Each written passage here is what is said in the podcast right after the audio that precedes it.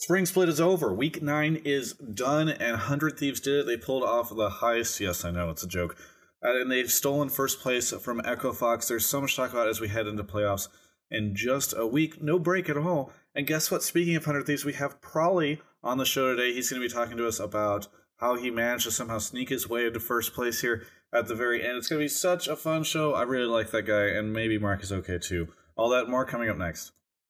Hotline League is brought to you by Omen by HP. Well, we are here. It is episode, I believe, 18, if I'm counting correctly. I'm joined right now by my perennial host, co host, Mark Zimmerman. How's it going, Mark? Pretty good. Uh, I had a relatively relaxing day. I even did a secret stream where I just didn't say I was going to stream and I played Monster Hunter on it. really? Did you, you I was, tweet it or anything? No, I didn't do anything. I just turned it on. Uh, someone posted in one of like the offline TV Discord, so it got up to like 200, 300 for a little bit before dropping back down because I was not being very interactive or entertaining. Uh, and then I just turned it off and continued to play Monster Hunter after I got bored of talking to people. How many offline discords are there? I don't know. I'm not a part of any of them. Okay. I don't really. But there, somewhere out there, there are person. hundreds of people, and if you, you post a link to a stream, they come and watch it you trying to weasel your way in. Travis, you're not a part of offline TV. Okay. Who who I mean at these this point in time I feel like it's hard to figure out who is and who isn't a part of offline TV. I agree, Travis. I, I just, agree that is a problem. Mark Merrill, the newest member of offline TV. He's just like shows up in a vlog and then yeah. it's like suddenly somehow in his Twitter bio and I'm like Mark X Pokey, that's the new ship I'm going for. That's the hottest thing. Maybe Mark X Toast, you know. Mark Merrill, I mean. I'm no, Not Mark Zimmerman. Oh. Oh, sorry. Yeah, yeah, yeah that's what I thought you were I talking about. I wouldn't ship. I wouldn't ship you with anyone, Mark. All right. Good, because I'm taken. Oh, good. Yeah. Jad is uh he's a lucky man. All right. Uh let's talk a little bit about League of Legends. How well, how's yeah. your week been? Like besides all the the stream and everything, well, like how's your your, your professional week been going? My professional week was fun. We had a 10 game day. I thought like as it started, like as we got into the, the second half, I was like, oh fuck, this is gonna be awful. But it was pretty good. Like all the games were fun. They were important. They were between good teams, so it was sick. Uh, and then obviously the whole ending of the split is fucking wild. That one through six are all separated only by one game, and we had to do five tiebreakers, and no one knows who's good anymore. No one knows how to vote on their ballots, which are going to be due pretty soon. Yeah. It's yeah, like, we should actually talk about that. Um, yeah, and it's a topic that we can kind of talk about before uh, Prolly comes on. But first, I want to say good job on the desk because I feel like uh, you know we talked about this at the beginning of the like Hotline League back in January.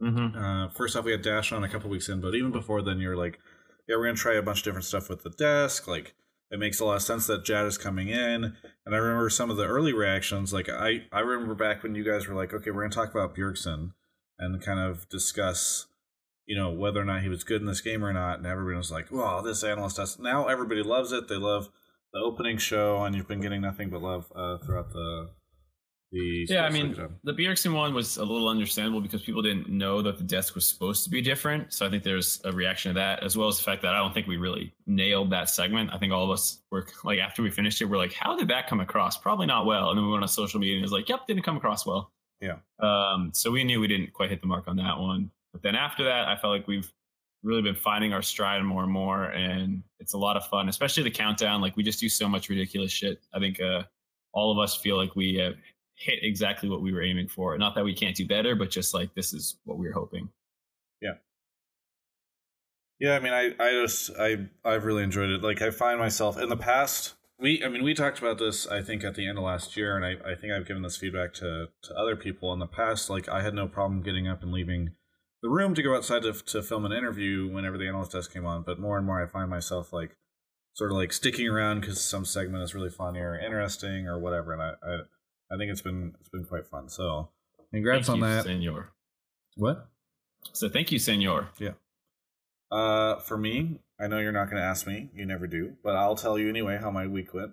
went That's well. why I don't ask. It's because I know you're going to. It went anyways. well, Mark. I was at Austin for South by Southwest. Oh uh, yeah, I saw you on a picture on stage with Steve. Yeah, yeah. Steve and I did a thing. Actually, um, a lot of those I go to a lot of these panels. A lot of them are fun. I enjoy meeting people. I enjoy talking about esports. Uh, but the the one with Steve I think was particularly fun because in the like under normal circumstances. So I also did one with Sam Matthews, the founder of Fnatic, on the next day. I think that was pretty good. But I really enjoyed the one with Steve, partly because I got normally they're just like, hey, we need somebody to talk to some people about monetizing esports content or about uh, drafting players or players' rights or anything like that. You're the moderator, go.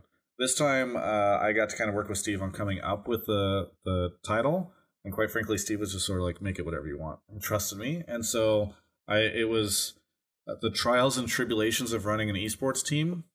So instead of just being like, oh yes, what do you think about the future of esports? I was able to be like, talk to me about how you started this team and shortly thereafter Doublelift kicked you off your roster whenever you were a player on your own team. yeah. And like it was it was actually really fun. We talked about uh, a whole lot of stuff and like him sort of going through this process of trying to make it work and I actually think it was really cool. So shout out to everybody who showed up. I think I really enjoyed it and shout out to Steve as well. It was, it was a big highlight for me.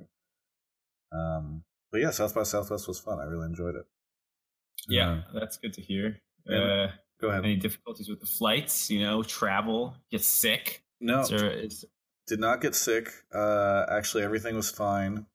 Uh, had a very. I came back Saturday morning. The only downside was I came back Saturday morning because I had a panel on Friday and didn't want to fly out super late Friday night. Um, so I flew back at. I had a 7 a.m. flight out of Austin. So 5 a.m. Uh, West Coast I took off, which meant I was like up at 3 a.m. West Coast and then I had uh, LCS interviews to do Saturday, so that was a little exhausting. Um, you know, the only complaint I will lodge about my weekend was one. As fun as it is for games to get for us to have ten games, it sucks to get content because teams don't want to do interviews when they have another interview later in the day. And then I had, I left early because essentially one manager came up and was like, "Yeah, the players are going to be done at like ten o'clock they're gonna be exhausted because they'll have been here for 10 hours they still have to do like feature interviews with riot afterwards like it's probably not gonna happen i'm like mm-hmm. okay well that sucks. So i just left after uh, interviewing Nadeshot and then um also a little i'm curious on your take on this like flyquest i request an interview with WildTurtle. Mm-hmm.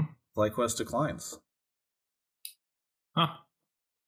Get, get me out of here. Is that not a good enough reason? Golden guardians request an interview with the head of Golden Guardians. Your boy? My, my boy Hunter Lee. Yeah, your boy. Interview declined. I'm just sort of like, what? FlyQuest Golden Guardians, like, you guys need some fans. Good exposure. It's the end of the split, you know. Uh, to, and and uh, in Hunter's defense, he told me that if I'd asked for a player, he would give it. But like, I I don't they they just lost in a pretty embarrassing way. I think it's much more interesting to recap with the person who's been running it. So I don't know. I just uh, it's disappointing to me whenever like the thing is, I I like doing those interviews. I want to provide them. It's not like those are make it or break it interviews for my YouTube channel. I do it because I yeah. want these teams to get more exposure. Um, and so whenever that doesn't happen, it's kind of frustrating. Yeah, especially for teams that have something to answer for, and maybe they don't want to do it right now because they're like, oh, well, it's all up in the air, blah, blah, blah. And they'll just regurgitate that six times. So I can understand maybe not right now, but it still would be nice to be like, you know, thoughts on your season now that it's over kind of thing. Yeah. Yeah. Uh, so I, I, I feel know. you. That was that was the only issue there. Um, I think Fingam probably hasn't messaged me yet. Uh, but as uh, but that was my week. Um, I think why don't we go ahead and, and do a quick chat about the sponsor before uh, Prolly comes on the show. So we got uh, that out of the way. Not that I would ever want to get them out of the way because guess what?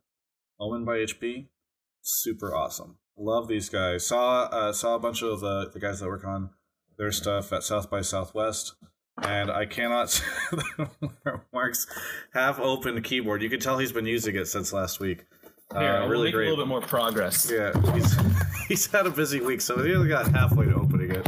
I don't really know how I'm supposed to. be And really, by the way, Ullman, this is this is the oh. value that you get oh, from yeah. this show. Oh yeah, it's out of the box now. Well, I use their stuff, and I've been using it. I brought their the computer uh, to South by Southwest with me. You know what? We're Mark, at this point. We'll we'll get it. Mark's doing a he's doing show. an unboxing video live across multiple of, episodes. That's yeah, over, over weeks. The week. yeah, yeah. it's just such a great product. You want to savor it. You know, you yeah. can only unbox this thing once, so I'm going to do it over the course of a month. Exactly. I appreciate that. Uh, last week, you guys saw, saw me open up the what is this, this thing like a 35 inch monitor, curve monitor. It's been amazing. I've been using it for this week. Played some video games on it. You can see. I bet Monster Hunter would look good on it. What's that? So I bet Monster Hunter would look good on it. Monster Hunter probably would. Slay the Spire looks great on it. Um, How can Slay the Spire look great on anything? no, but actually, that's it's pretty cool to see uh, how much you can see when you have like a curved uh, widescreen monitor. You, actually, there's a link in the Twitch description if you guys want to check it. I'll put it. I'll put one in the YouTube description too, but I use their computer uh, with me at South by Southwest. Uh, look, I, I know you guys have heard me say this before, uh, but it's super cool that they sponsor the show. They, they sponsor everything from Overwatch League to until the grassroots shows like this. They make it possible. Uh, Mark has been paid in the past. Have I? Yeah. What? I I paid you. I haven't. You invoiced me. I paid you I like two weeks you. ago. I know I invoiced you. I just didn't bother checking to see if I actually. The ongoing money. saga, if you haven't been paying attention to this before, is that uh, Omen pays me. Obviously, the shows sort of what I run the show from a business perspective. Then I pay Mark as my co-host. Uh, Mark in past episodes had complained about how he got, hadn't gotten paid by me. When I mentioned that Omen pays both of us, I've now paid him because he finally got the paperwork in. Hopefully, by next episode, he'll have checked his bank account and realized I think I sent it to you on Venmo. You know, I think I got an email and I just You might have like a giant amount of money because by the way they treat us well in your your Venmo account uh, just waiting for you to I also do rent on there so I probably have like a couple thousand dollars yeah. in my Venmo. Okay. Yeah, you probably do. Because I think when I sent you money I saw that Josh had sent you money recently too. Yeah. All right. Well, we'll we'll double check that later, but they do make it possible for Mark and I to do this show and to do it as a profitable situation, which is very nice of them. Uh, like I said, it's, it's super cool they sponsor this. They've been in the gaming space for a couple years now. They really value uh, the competitive community and want to support esports. They know that it's an area where there's a ton of people that are passionate. And uh, I just really, really appreciate the fact that, uh, you know, when I worked at big media companies, oftentimes it was like, how are we going to figure out who to come in and sponsor the stuff. These guys came. I talked to them. They talked to me. They they are fans of the show. They're fans of the work that I do. Uh, they, I'm sure, are fans of Mark and his slow unboxing series over the course of the Hotline League. And uh, and so I just yeah. Let me know if they don't like that. By the way, if there's anything I'm doing and they're like, hey, we would like it if stopped acting like a jackass with our product. Yeah, they've you been know, trying to get you off the show for a while, Mark. They're just, they're just like now is that a result of how I'm working with the product? No, no, no. This is general. They're like he seems like oh, a negative okay. guy. He shows up late to the show. Like it just can we just get this guy off the show? You know, lose all your your bite. That's why people tune in. Yeah. One thing I like about them, by the way, uh, I've these these commercials of these ads have gotten more and more lax as time has gone on in terms not lax as in how are we, we still in the commercial? we value them. Yes. Oh we're not lax in how we value them but uh very you know talking joking casually. It's super nice they've they're they like it. I think they like the show. I mean i know they like the show. They talk about it. And so uh thank you so much to omen by hp if by the way uh if you guys can just do me a big favor follow them on twitter omen by hp that's their twitter account. Uh tweet them a thanks for supporting the show. Tell them uh, that you appreciate uh, it. That's that's super super helpful uh, to us because it, it helps them notice that you guys are, are watching and that you you appreciate their support. So thanks so much. I'll put their uh, their Twitter in the Twitch uh, chat right now. And now we move on. We move on. Uh, it looks like Prolly is ready. He says, "Got it, bro. Hey, move me, bro." I see him in general too. Okay, I moved him in. Oh well, now his mic's not going to work, and we're about to blow everyone's ears out. Yeah, well, he needs to. Yeah, he can unmute. I'm going to go to. uh Does he know about the Skype setup? I'm going to go to a different. Does he have lights ready? Oh, I think Gabriel was supposed to help him with that. Hello, Prolly. Hello. Welcome. Welcome. Myself. you're you're welcoming yourself to my show. Yeah, I'm proud of myself for showing up here. Yeah, that's good. I'm proud of you too. I'm uh, calling you right now on on oh Skype. Oh my god! Can you when can you a- answer the Skype call and then mute yourself on Skype? Hey, that looks pretty good. Hello. Hello. Can you mute yourself on Skype? Yeah, I did that. Yeah. What am I saying? Yeah, I hope you guys heard that. What did he say? I didn't hear it. My set shits on yours. Set suck. I thought he said something about sexist shit. I don't know. He said your your set shits on ours. Just to be clear. Yeah. Okay. I think he said I like sexist shit. Can I crash your camera, Travis? What? Hold on, I need to get. get home in time, can I crash your so what if you get home, yes, you can, but only if you bring me a. How would it be when you go live? I crash Crawley's, go home, and then crash yours. Mm. Yeah, bring me a yellow vitamin water. Also, can you is is uh, Gabe still there? Yeah, Gabe Gabe's here. Can he uh, check and make sure your Discord is using your actual microphone? Can you check my Discord to make sure it's using the right microphone?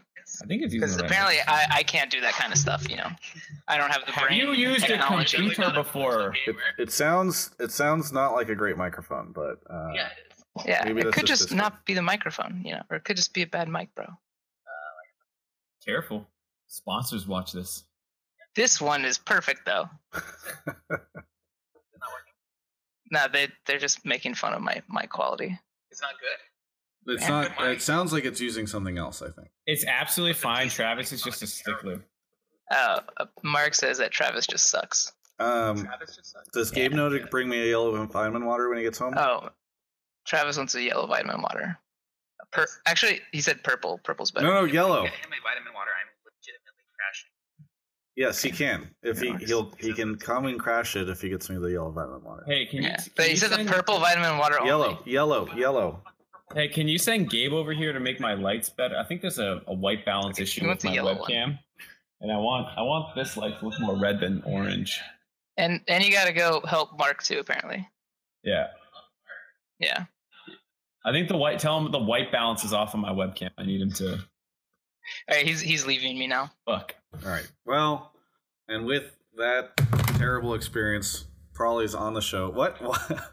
Am I super loud to you for some reason? No, no, no. Like you're really quiet, but everything else on my computer is super loud. So every okay. time I click something, it explodes my ears. Okay. Well, I'm just not going to touch my computer. I'm looking forward to the pain and agony that you'll experience throughout this episode. It's gonna be it's gonna be great. It's gonna be oh. really great. All right. Well, Sorry, welcome to the show, Prawley. This is Hotline Yay. League. Do you know how so, the show works? This is the entirety of it. Wow, it's I like how it works. It's working great. Okay. No, so I don't know how it works. You gotta, you gotta let me know. Okay, Mark, you want to explain to him and also to the audience how it works? Yeah, so uh, the way this works is we have a Discord set up. If you guys want to join it, I'm posting it now in Twitch chat, spamming it there. You're going to join that, and there's going to be audio and text channels. You're going to need to join one of the general voice channels, general or general two, and then you're going to put your hot takes in the general text channel. So that way I can sift through those, figure out ones that we want to talk about. I'll pull you into a waiting room if I pick you. We'll go through a little mic test and then we'll bring you on to talk about whatever it is you were talking about. So this is a guest driven show. Uh, and obviously, since Prolly's on here and 100 Thieves just made a bit of a miracle run to first, probably be a lot of talking about that shit. Miracle? Hmm? That's what we needed? Well, let's yeah. So while we're getting what questions, would you, sounds so dramatic. What, what would you call your run if not miracle? Expected mm, run. Fully expected. you, you expected in the very last minute to win in a is this big tiebreaker scenario again first? Yeah. Well, it also required FlyQuest to beat C9 as well, so that was already already in the works. Yeah. Okay. Could you describe how it was in the works? No, because then people it won't work next time maybe. So okay. I need to keep it. That's my own trade secret, you know. Yeah. I, uh, i have been turning down Prolly. I don't know why. He sounds okay to me, but I, I Twitch chat is coaching me uh, to shut you up. Um, so Prolly, you joined. Yes. We we haven't had a chance to interview. I talked to Nadeshot instead of you because he'll get me more views. But Uh, there was you, you you joined uh, NALCS this year, um, and you I seemingly have performed. Uh, H2K did H2K ever finish first in the regular split? Yep, we did it okay. in spring 2016. Okay. Either way, yeah, you only accomplished it once while you were over there. You've already done it in your first split here. Uh, you feeling pretty good about the roster you built and your decision to come over here and all that? Yeah, I'm ready next year. Going to Korea and we'll shoot for first in regular season over there, and okay. I can complete the triangle. Um, what about China? That would make they it play rectangle. too aggressive for me to want to coach over there. like they, they do too many things that I'm like, why does this work? I don't I just don't understand it sometimes. I, yeah, I watched a game where they literally just fought bottom over and over with no ward set up and just completely pretending a jungler didn't exist. And the jungle came every single time. Yeah, it's like this weird I don't know, it's a weird zone where everyone like handshakes like, hey, we're just gonna fight and just no one remember where the jungler is and don't worry about warding or like fighting for power spikes. Like team comp maybe doesn't matter. Let's just like you go here, we'll match it always. So yeah, that kind of style, crazy. I don't know if I could get behind. Uh, for real though, how important was it for you to get? Uh, because you were in a, in a, situation where you guys had basically secured your buy, and then you had this uh, this tie match between you and Echo Fox, match breaking. what what uh tiebreaker yeah. match between you and Echo Fox. How important was it for you guys to get first in your mind? Uh I don't know. It kind of just happened. It, it was really like I don't know. When you go to LCS, you just want to be winning. So regardless of what seeding it got us, like that really wasn't like a motivating factor. It was more of like we're here at LCS and I just don't want to lose. Yeah. So we just kind of kept playing it game by game, and by the end of it, we were like, sweet, it ends up being first place, but it could have been for sixth place, and we would have had like the exact same approach. Yeah. Mark, I've been looking for your tweet that I can retweet. You haven't put it out there. What? Oh, sorry. I was I got distracted because I was I was about to do it right when you told me to intro the, the thing to everybody, and uh, then I stopped doing okay. it, and then I started pulling guests. I don't need excuses, just results. Uh, do you have any? Well, then I will not perform. Do you have any? You must take my excuse. Do you have any questions for uh, Prolly yourself before we get into the calls? Um, you know, I think a lot of the callers I've seen and what I would expect will will handle a lot of the questions I have. Um, but if not, I'll just bring them up at some point if it feels close enough to whatever the caller was talking about. Okay, that sounds good. You know, I, am trying to give the, the callers the chance to shine. Didn't you mention at one point in time, Prolly had said to you guys that your tier list of hundred for hundred thieves was was poor? Did this happen, Prolly? Huh? What? At the start of the show, you said something like Prolly yelled at you. No, I said I, no, no, no. I said someday tweeted out today. Oh yeah. About the tier list, and uh, I ah, said okay. yeah, it was funny. I assume it was like mostly in good fun. I don't know. Maybe he is nah, salty. He, I don't know. He hates you, and everyone on Hundred Thieves hates you now. That's okay.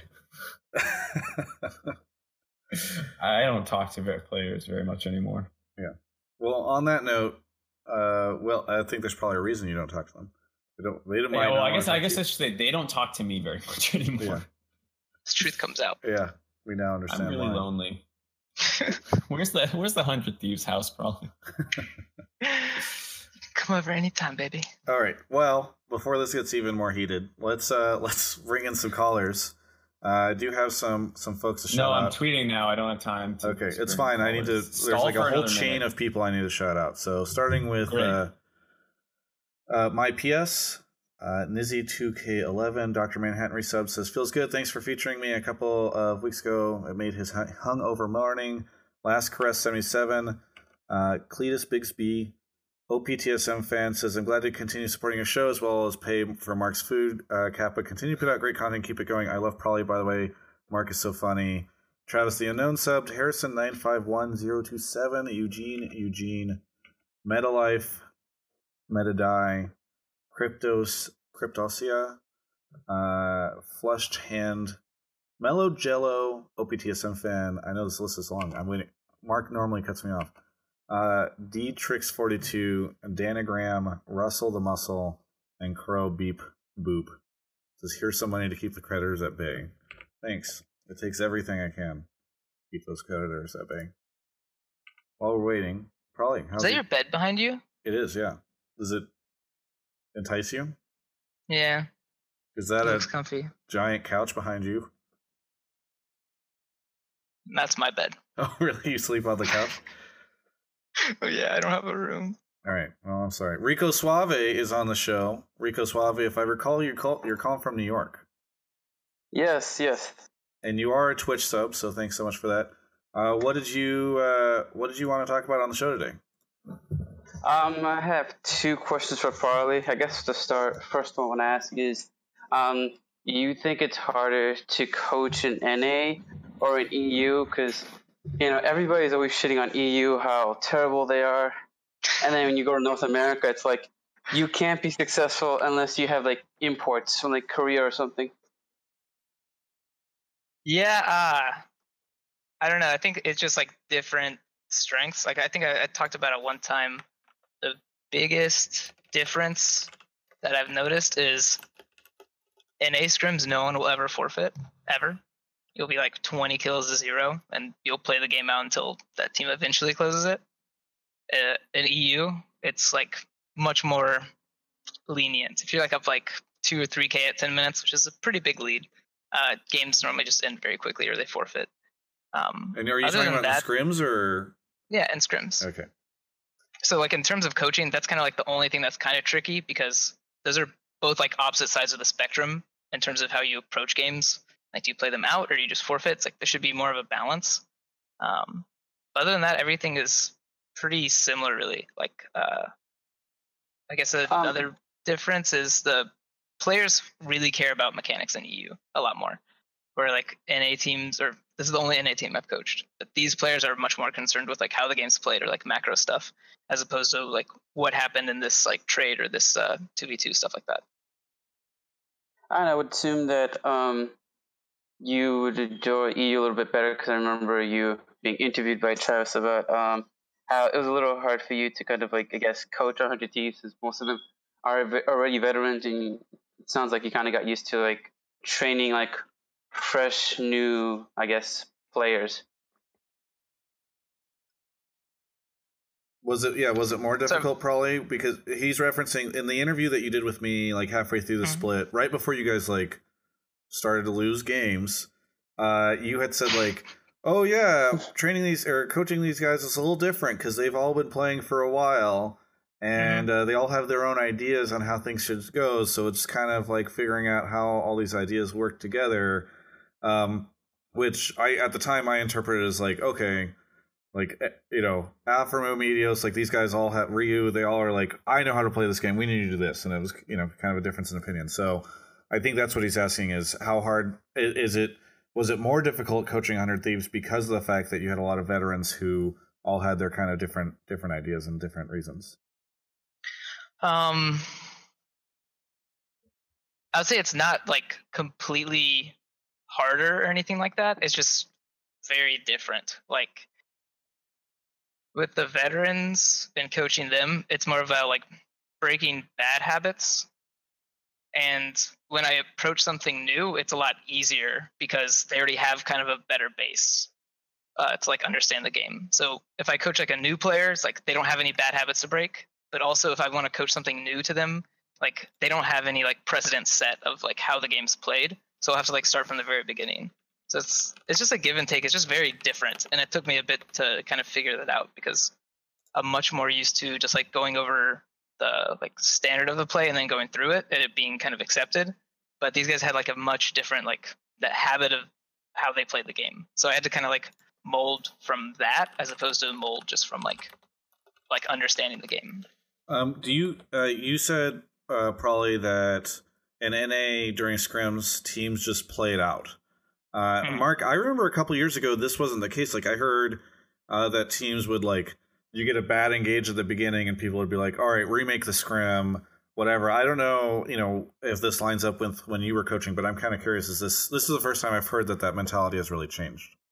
Uh, yeah, I would say when I coached, it wasn't so excessively bad that like you couldn't get through a scrim, but there'd be plenty of games where like you would fuck up a level one, and those would almost always get like remade if it was anything like more than some summoners or a first blood. So like if you ever like got two man invaded and you all died and lost your buff, and usually like a lot a lot of the players, especially the junglers, were like, "Go next, don't want to play this out." Um, in some like early games, you know, you would FF at ten because it's just like this is over. So I think uh, that was pretty. I wouldn't say it was definitely maybe a little excessive. Whereas like, well, you guys got to learn how to play because these kind of things might happen. There's probably too much forfeiting, but uh, yeah, this is the first that I've heard a lot that like now maybe overcorrected and no one forfeits. I don't know. I mean, I think um, when I played in NA, it was like the way it was in EU, where I, I definitely remember playing like level ones like five or six times in a row. Oh yeah, the level oh, one yeah. would go wrong and they'd remake it, but they wouldn't change the level one, mind you. They literally do the exact same play over and over again and just like see if maybe they'd win it this time. Um, so CLG in particular would just like do the same invade on you. Yeah, I mean, I remember it like C9 with like Hai and Meteos. Yeah, they would literally just like run into us 24 seven, and we just had to keep remaking the scrim. Um, yeah, that's definitely not the case now. So, I there's definitely a balance in this where it's like, yeah, you shouldn't just forfeit, but there's also something like, if the game is super twisted, you it's probably hard to play it out correctly. Yeah. Rico, you said you had a second topic you want to talk about. Yeah, um, I was actually curious to know, like, what is your secret to coaching? It's definitely has nothing to do with when you were playing the LCS, but, uh, like, I've literally followed you when you were coaching in H2K. You got like a, no offense to the players, a bunch of like nobodies when they were playing. Um, uh, Hjarnan, um, kaSing, Ryu, uh, Odoamne, Loulex, I think it was the jungler. Yeah. And like you got them far. Like what is it like what did I guess what's your secret to coaching? Like whatever you're doing, you're doing great. Like you have like a great coaching record and I honestly believe you're very, very underrated. Well, I guess I would like to tag on another question. There. Do you agree that those guys were nobodies? Well, I think we were all nobodies at that point. I think Ryu was kind of the only popular one. Yeah. But like people knew Odo from like Challenger because he was like a really competitive player. Same thing with like Hjarnan and stuff. But pretty much everyone on that team, other than Ryu, wasn't really well known. Like, I mean, this is a time when like Xpeke and all those guys were still in the league, right? Yeah. So, so like, it's fair to sort of think of them ones. a little bit as unknowns compared to like the popularity that you saw on like Fnatic and all that. Yeah. I mean, at that time, like I was still like pretty unknown. I mean, people knew me in NA because I gave really dumb interviews with some kid with glasses. Um, I don't know if I had glasses. Travis described as a kid is so funny to me because he looks like 45, especially since the beard. And like, I can't imagine him anymore looking young. Thanks, Mark. Yeah, he's, he's a dad no now. I, that's not true. I'm still in my 20s. Uh, probably. What is your secret? Uh, his his question, Rico's question is: Okay, you've you've shown that not only can you win with a team of veterans, but you can also win with sort of a, a new team of of non veterans you've had a lot of success as a coach. Like, what is it that you think is allowing you to, to have such success? Well, we haven't had success yet on 100 Thieves. Like, getting first, that's awesome, but we still have a long way to go. I mean, you've had success uh, for your window of time. Nine weeks yeah, and you're ending okay, up first. Fair. Like, that's that's not a bad bad record. Um, I definitely don't think there's a big secret or anything like that. But I would say one really important thing that was kind of a turning point from when I was a player to when I became a coach um, was my like willingness to be wrong and be like happy about being wrong. Like uh, as a player, I was like competing a lot, so when I was wrong, I'd always like kind of defend myself or fight for what I thought. But as a coach, it's like really exciting to be wrong because it's just you're gonna be learning more, and it also opens up the window where now your players should be more comfortable admitting they're wrong because they see you being wrong all the time. So as long as there's a balance, obviously, where you're not just saying stupid things all the time and being wrong all the time, um, but being comfortable with like changing your opinion and kind of when you're in a discussion looking to understand as opposed to looking to change their mind. Yeah. As a follow up so, to this, before we move on to to the next caller, um, I'm kind of curious. What I actually don't know this. and I assume because I think a lot of people think of coaches as, as kind of one of two, right? Where you are either like a systems person and somebody who can kind of help figure out how to make your players all talk to each other and lead good conversations and stuff. Then you also have the coaches that are like, here's like the genius way that we're gonna draft. Here's how we're gonna like outplay the other people. Here's how I'm gonna like sub in this person strategically and and you know upset this thing. You know, on that spectrum, like where do you see yourself? Mm, I'm definitely more towards like yeah, doing the right thing strategically. Like we're playing the right way or drafting the right way, playing the right champions. Um, but like, there's no way you can omit like communication from coaching. Like that's that's something that goes into strategy because like it doesn't matter if you have this like crazy complex thing if you don't know how the players need to talk about it in game. So yeah. I think those are like really married to each other. You can't separate like communication and strategy. Um, and I'd say I'm, I guess, I guess that's kind of it, right? Like, wait, what was what was the whole question? What was the other thing? It was just basically, yeah, you can either, and in my mind, I think a lot of people, excuse me, consider coaching to be either like systems and like emotional support and like, hey, like this is why I know you're having a tough time right now, player. Like, here's how you're gonna get through this or whatever. I, I kind of think of it as almost like Weldon versus like Reaper in a way, um, and sort okay. of like the difference. You know, like those are wildly different people who are going to have wildly different effects on the team, uh, but both of them could be considered a coach in their own right. No, yeah, I think the emotional support of coaching is definitely my weakness, which is why I have like Matt Edwards, our performance coach. He's really awesome.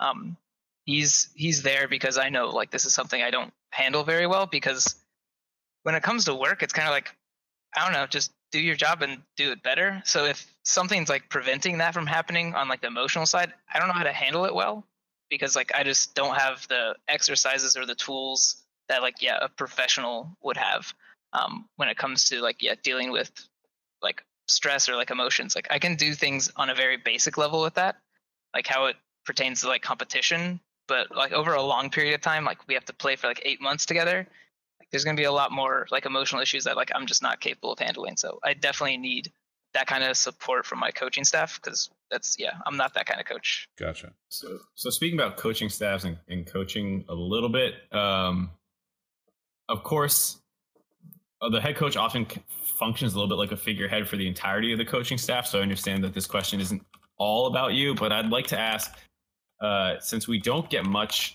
clarity into coaching like how much of the struggles that you guys had to overcome in the middle of the split when you guys were losing games a fair amount and it didn't feel like you had a clear play style like how much of that problem solving would you say rested on the coaching staff versus the players? Because uh, I think a lot of people will look at the kind of turnaround you guys had and say like, "Wow, probably really fixed some fucking problems on this team," and like do you think you deserve a lot of credit for that? I know the the nice PR thing to say is like, yeah, the players did a lot too, but like, do you think yeah. there were enough like other coaches in the league who could have solved that problem the way you did, and like that kind of question? Um.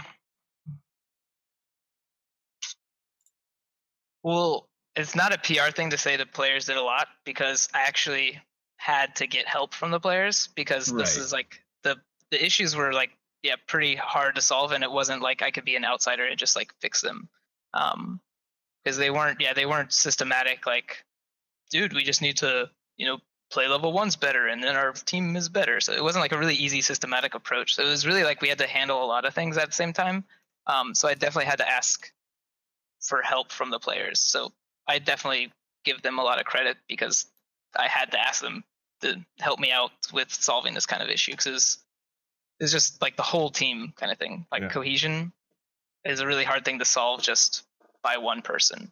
And I'm definitely not a coach that has to do everything by himself and like control the whole situation. Um, because I want to win in the end. So getting to that win, I'll do whatever it takes to get there. So if that means I have to ask for help, I'm going to be doing that. Gotcha. Hey, thank you so much, Rico, for calling in. Really appreciate it. Yes, thank, thank you very you, much. Yeah, have a good one. Uh, probably yeah. your your red lights died in your, uh, your room. Yeah, Mark. Also, you're, you're, you're echoing. I am. I'm no, echoing? Travis is. Yeah, I'm. I'm hearing Travis at, while Prolly's talking. I don't know if Prolly's hearing that too. Hmm. I don't. Here, I'll try to turn it down. Yeah, so I'm not going to sure? touch this light because I don't know how to use it. Okay, that's fine. No, we can spend 15 minutes of you trying to fix that light. Don't worry about it. it's a, now I'm just blue, right? Blue's a happier yeah. color. Mark, are we okay? You're not meeting aggressive? your team colors. Yeah, it sounds better now, Travis. Okay. Thank you. I'll probably not ready for the uh, next caller if you are uh, if you're good. You want me to go get the next caller? okay. Uh, we have. Uh, I think I said already Dietrix forty two, but just in case uh, not, uh, there is Rocket Orange, which sounds who called in before, and by the way, he sounds so much like Rocket Mortgage. We talked about that before. So I like this name already. Yeah, Rocket Orange. Rocket Mortgage gave me house. Resubbed uh, since I was busy, but I literally got somebody to cover the rest of my shift because it's Prolly. Wow, that's probably people are are getting people to cover their shifts just so they could watch live. Uh, Cerubix has resubbed. Uh, Kyrix, I am the train, Mar two five eight six, and Naked Homeless Man resubbed. What a great name. Uh, oh wait, should I be show, watching this show on Twitch right now? If, if you want to, the, Twitch chat is you know it's Twitch chat. Is that the cool thing to do? It, well, you'll get distracted. I think Twitch chat I, is I filled with sometimes savages. They they don't. You'll just. It, it's Prolly's like, been a pro player before. I think he can handle Twitch chat. Yeah, I just I look at it. I feel like I'm in some post-apocalyptic movie or something kind of like, wait, what's the what's the Australian of... movie where they're all riding car? Mad Max. That's what Twitch chat is. Next up, we have Nick Allen on the show. The N bomb. Nick, hello. Nick Allen, where are you calling from? Uh, Ar- Arcadia, California. It's beautiful. Hey, nice this time of year. Nice to have you on the show. Uh, what did you want to talk about? Yeah, so I had I had two questions. Okay. Um, so Prolly, uh, mm-hmm. this question is for you um, as people know that you were once a pro player, playing for such teams as Team Legion and Complexity Black, if I'm mm-hmm. not not mistaken.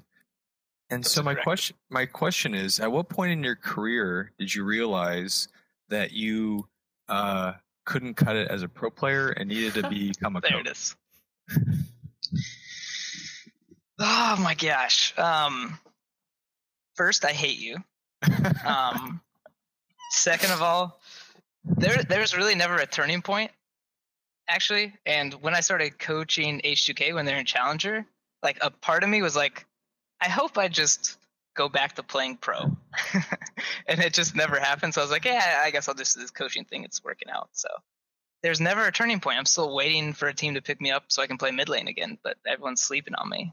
Do you think it has anything to do with the fact that there's no good coaches, but there's plenty of good mid laners? That's probably a big factor because, like, yeah, coaches are just like, what do they do? We don't know. Oh, so. Nate Shaw wants to steal your shine again. He's in Twitch chat and he asks, "How do I call in?" Okay. Okay. Well, as Nate, usual, uh, Wait, I still have I still have one more question. Yeah, yeah I, am not. we're not kicking you off yet. Don't worry. For, for Nate Shaw, he can hit up the Discord and message uh, Mark, and we can figure out you know if it can work. But uh, Nick Allen, continue. Uh, so for my second question, uh, so you played when you were a professional player with such players as Lotta Mortis and iNoobish, who I think most people would not know. This is like at this point, it's like yeah, six years ago. It's like five yeah. years ago. This first LCS season. Yeah. So this is a completely selfish question, which is like, uh, do you stay in touch with these guys? Do you know what they're up to? Uh, and are you looking to make some roster changes, Nick? We're, we're looking to make some roster changes on CLG for a five-year-old retired player. Uh, curious what they're up to, and then sort of spin off from that question, which is like, what do you think all these old players would think of the ecosystem now, which is like much more sophisticated and advanced? Um, so the only one that I still keep in touch with is uh, iNoobish, and it's because we were playing like Destiny together, Destiny 2. Um, and by the way, that game really they really fucked that game up. By the way, I'm pretty upset about that. Actually, I'm waiting for my platform where I can talk about how upset I am with Bungie for messing up Destiny 2. Wait till um, the end of the show. Because Kelby talks about the chain smokers all the time, so you're definitely good to talk about Bungie for like 20 minutes. Okay. Um. So yeah. So I play with him. Uh, but yeah, back in the back from that crew, I still don't talk to anyone else from them. Um, and how they would react to the ecosystem now, or what their opinion of it would be. Uh, I don't know. It's like completely different. Like we kind of scrimmed back then, but it was never serious, and there was never like a coaching staff, and you prepared pick ban like as a joke. You know, we were just like, let's pick this champion. It's good, right? Yeah, okay. Like there's very little strategy. Like you don't research. You didn't research teams back then. Um, so I don't know. Back then there was just like the work you put in was just like as much as you wanted. Like you wanted to play solo queue, great. Other than that, it's like you didn't do research or prep or like actual analysis or strategy. So it's like we did like 10% of what we do now back then. So it'd probably be overwhelming, maybe. Kind of following along with that question, I have a theory that the LCS's uh, entertainment value started dropping a lot when Chuper's bloopers was no longer a thing. how much? How much do you think that's like? We need just another player because like they had in the NBA, they have like that JaVale McGee, Shaqtin' a Fool thing. And since Chuper's bloopers, I don't know what we have anymore. Dude, Chuper's actually that really made him upset. Like, oh, did it? yeah, he actually really didn't like that. So we like teased him about it all the time because they're really funny. Like the Chuper's bloopers are hilarious. Like if you haven't seen, them, you should go look at them because. Wasn't there like I mean, a guy, Neely throwing the the spear in the wrong direction or something? They were always like insanely crazy.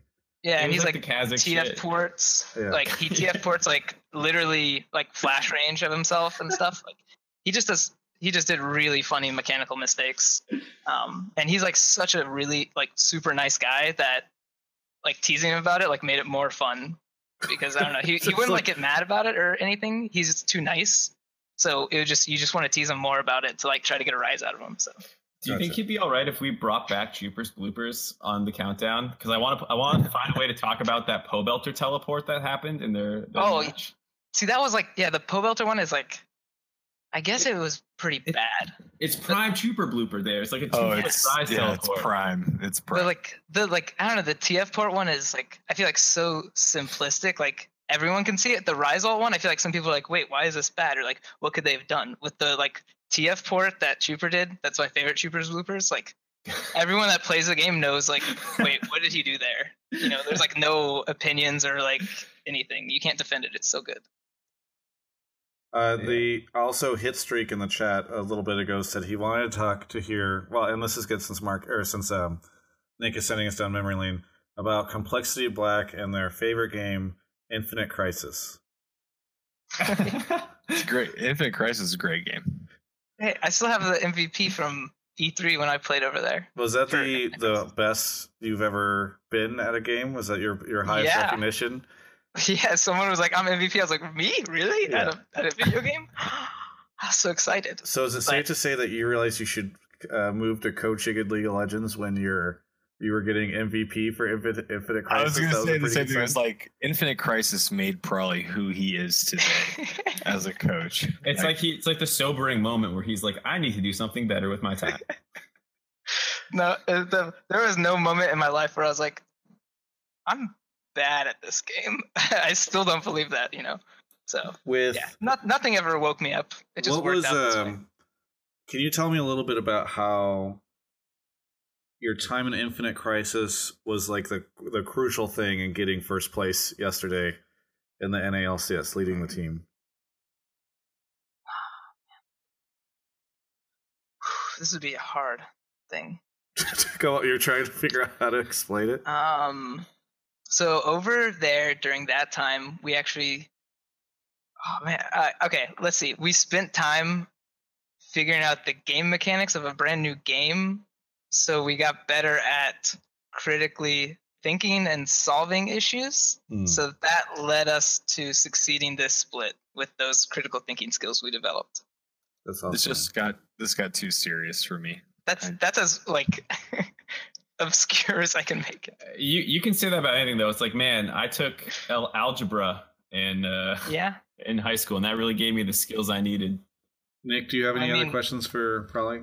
No, that was it for me. Thanks. Prolly. Do you have any here. questions for Nick? It's a great show. Oh. Yeah. Why don't Why don't you like ever say hi to me anymore, bro? We were never friends. That's. uh I'm gonna go. Okay. Can All you right. cut him off, please? Thank you so much. Uh, oh, he's gone. Okay. Thank you so much, Nick Allen, uh, for your question Always adding insight and intrigue to the show. That guy. As we move on, we got Soaring Beef, who's uh, resubbed for three months.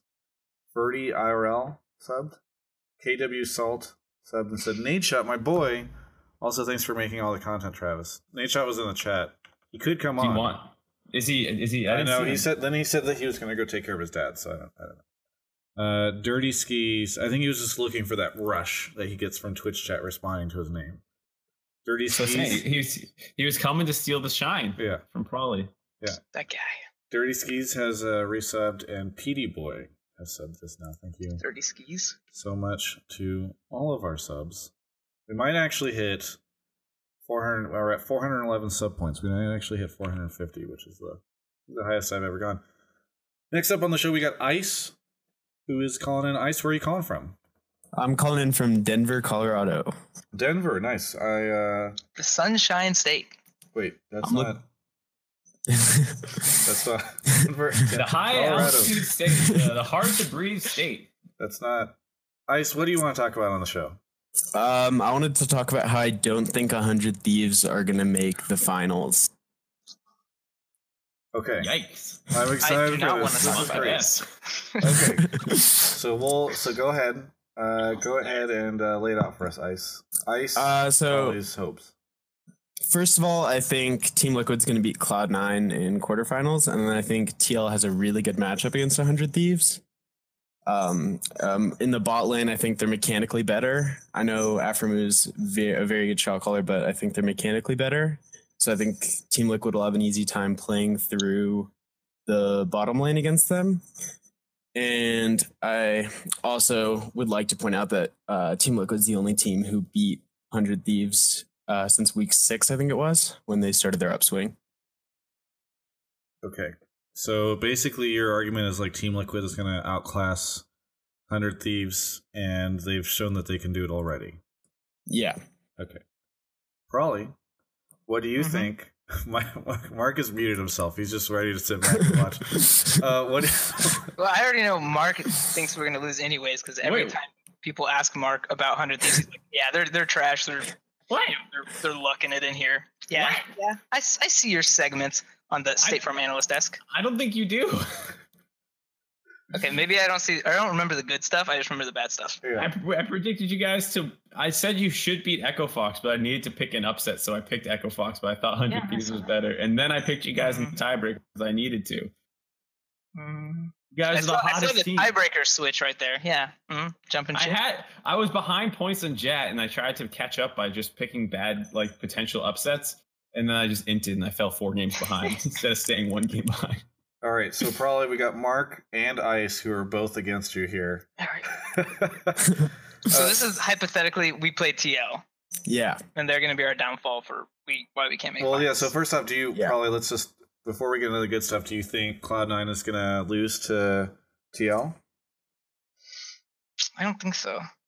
Okay. I can I can explain that if you want me to as well. Sure. Uh, I think I mean, obviously, Cloud9 has not looked great these past few weeks, and I don't think they're going to do well uh, just because they haven't done well since they stopped playing through top lane with uh, Smoothie and Licorice. And I don't know. I just don't think they're playing well. They might surprise me, but they've looked pretty bad. No, yeah, I'll say C9 right now if they had to play.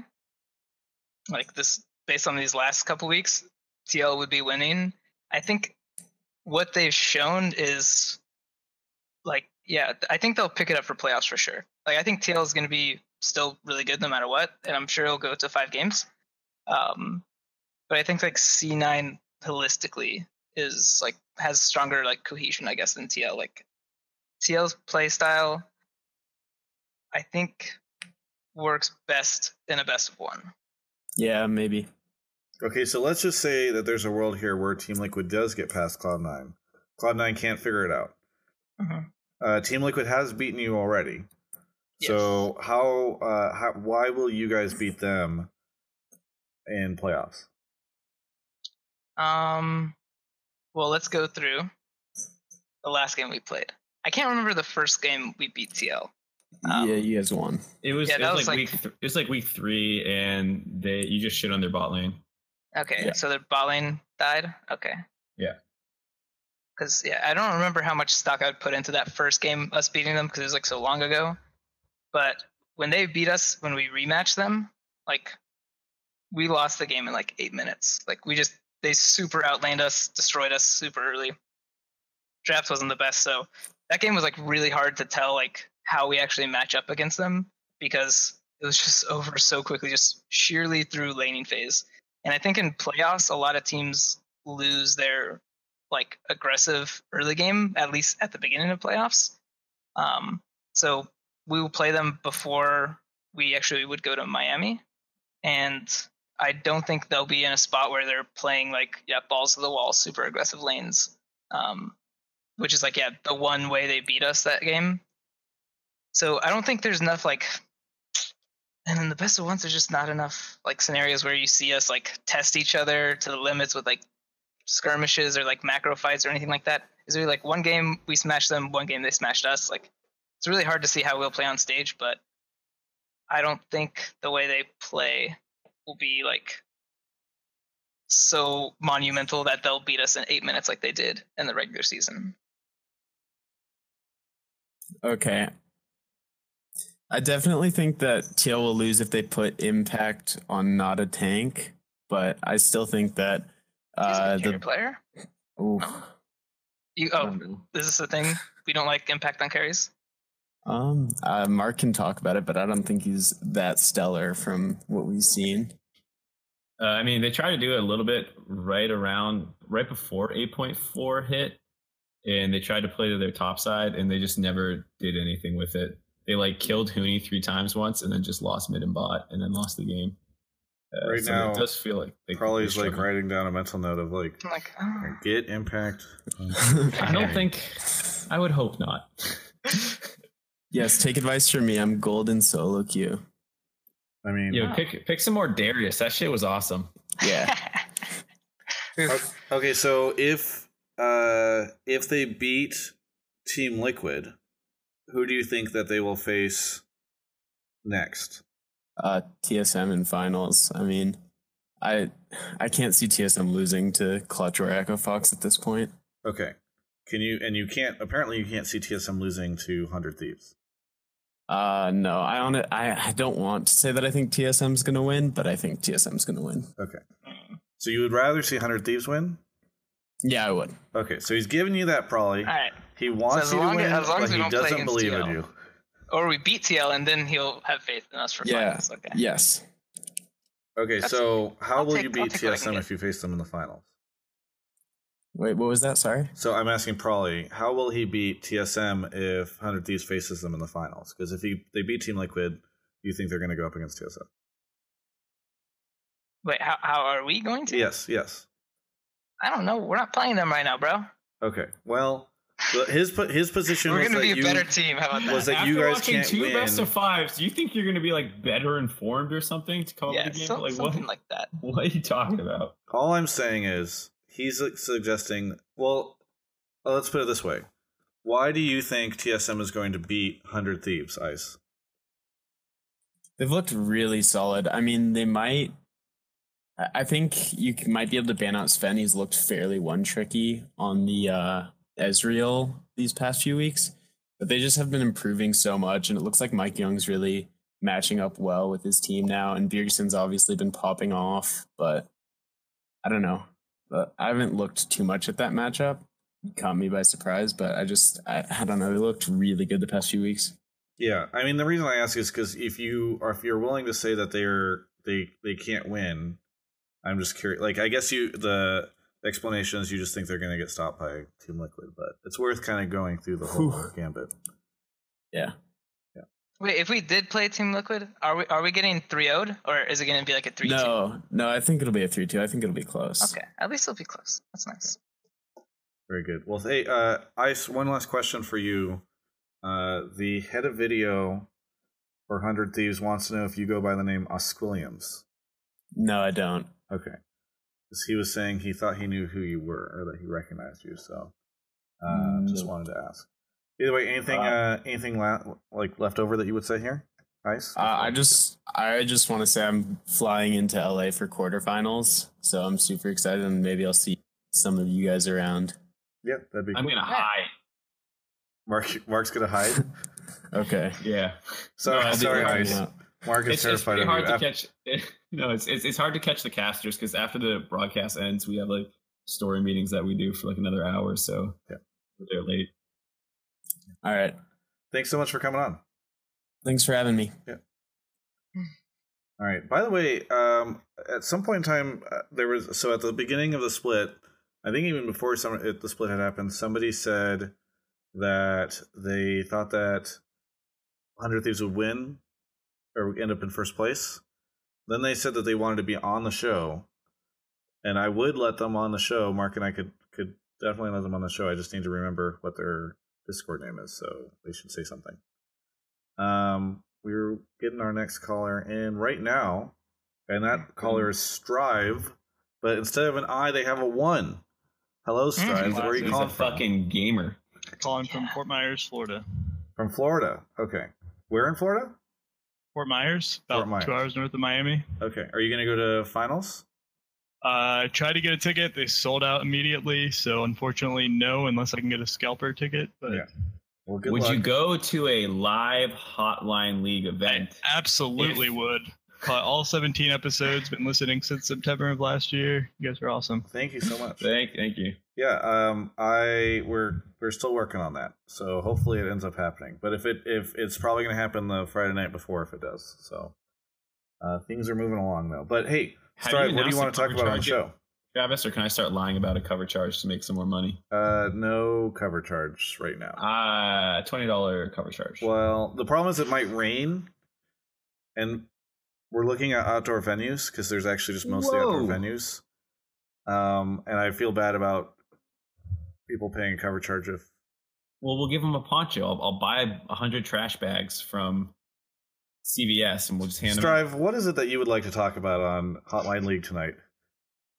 Uh, basically, it was just going to say Echo Fox uh, not looking too great going into playoffs, and I believe that them substituting out their uh, mid and support player is definitely a bad sign for them heading in, and uh, don't think that uh, they're going to look too too great in playoffs. I think they played very aggressive all season, but they're not going to fare very well against uh, the endemic teams and uh, just you know normal play style. So, uh, as as I always do, I'm going to pimp one of my interviews here. So, I just posted an interview with Anero, who's a frequent Hotline League watcher, the coach of Echo Fox. So he he's his argument was that he was not uh, subbing in players because the other guys were bad or like they're trying to figure it out.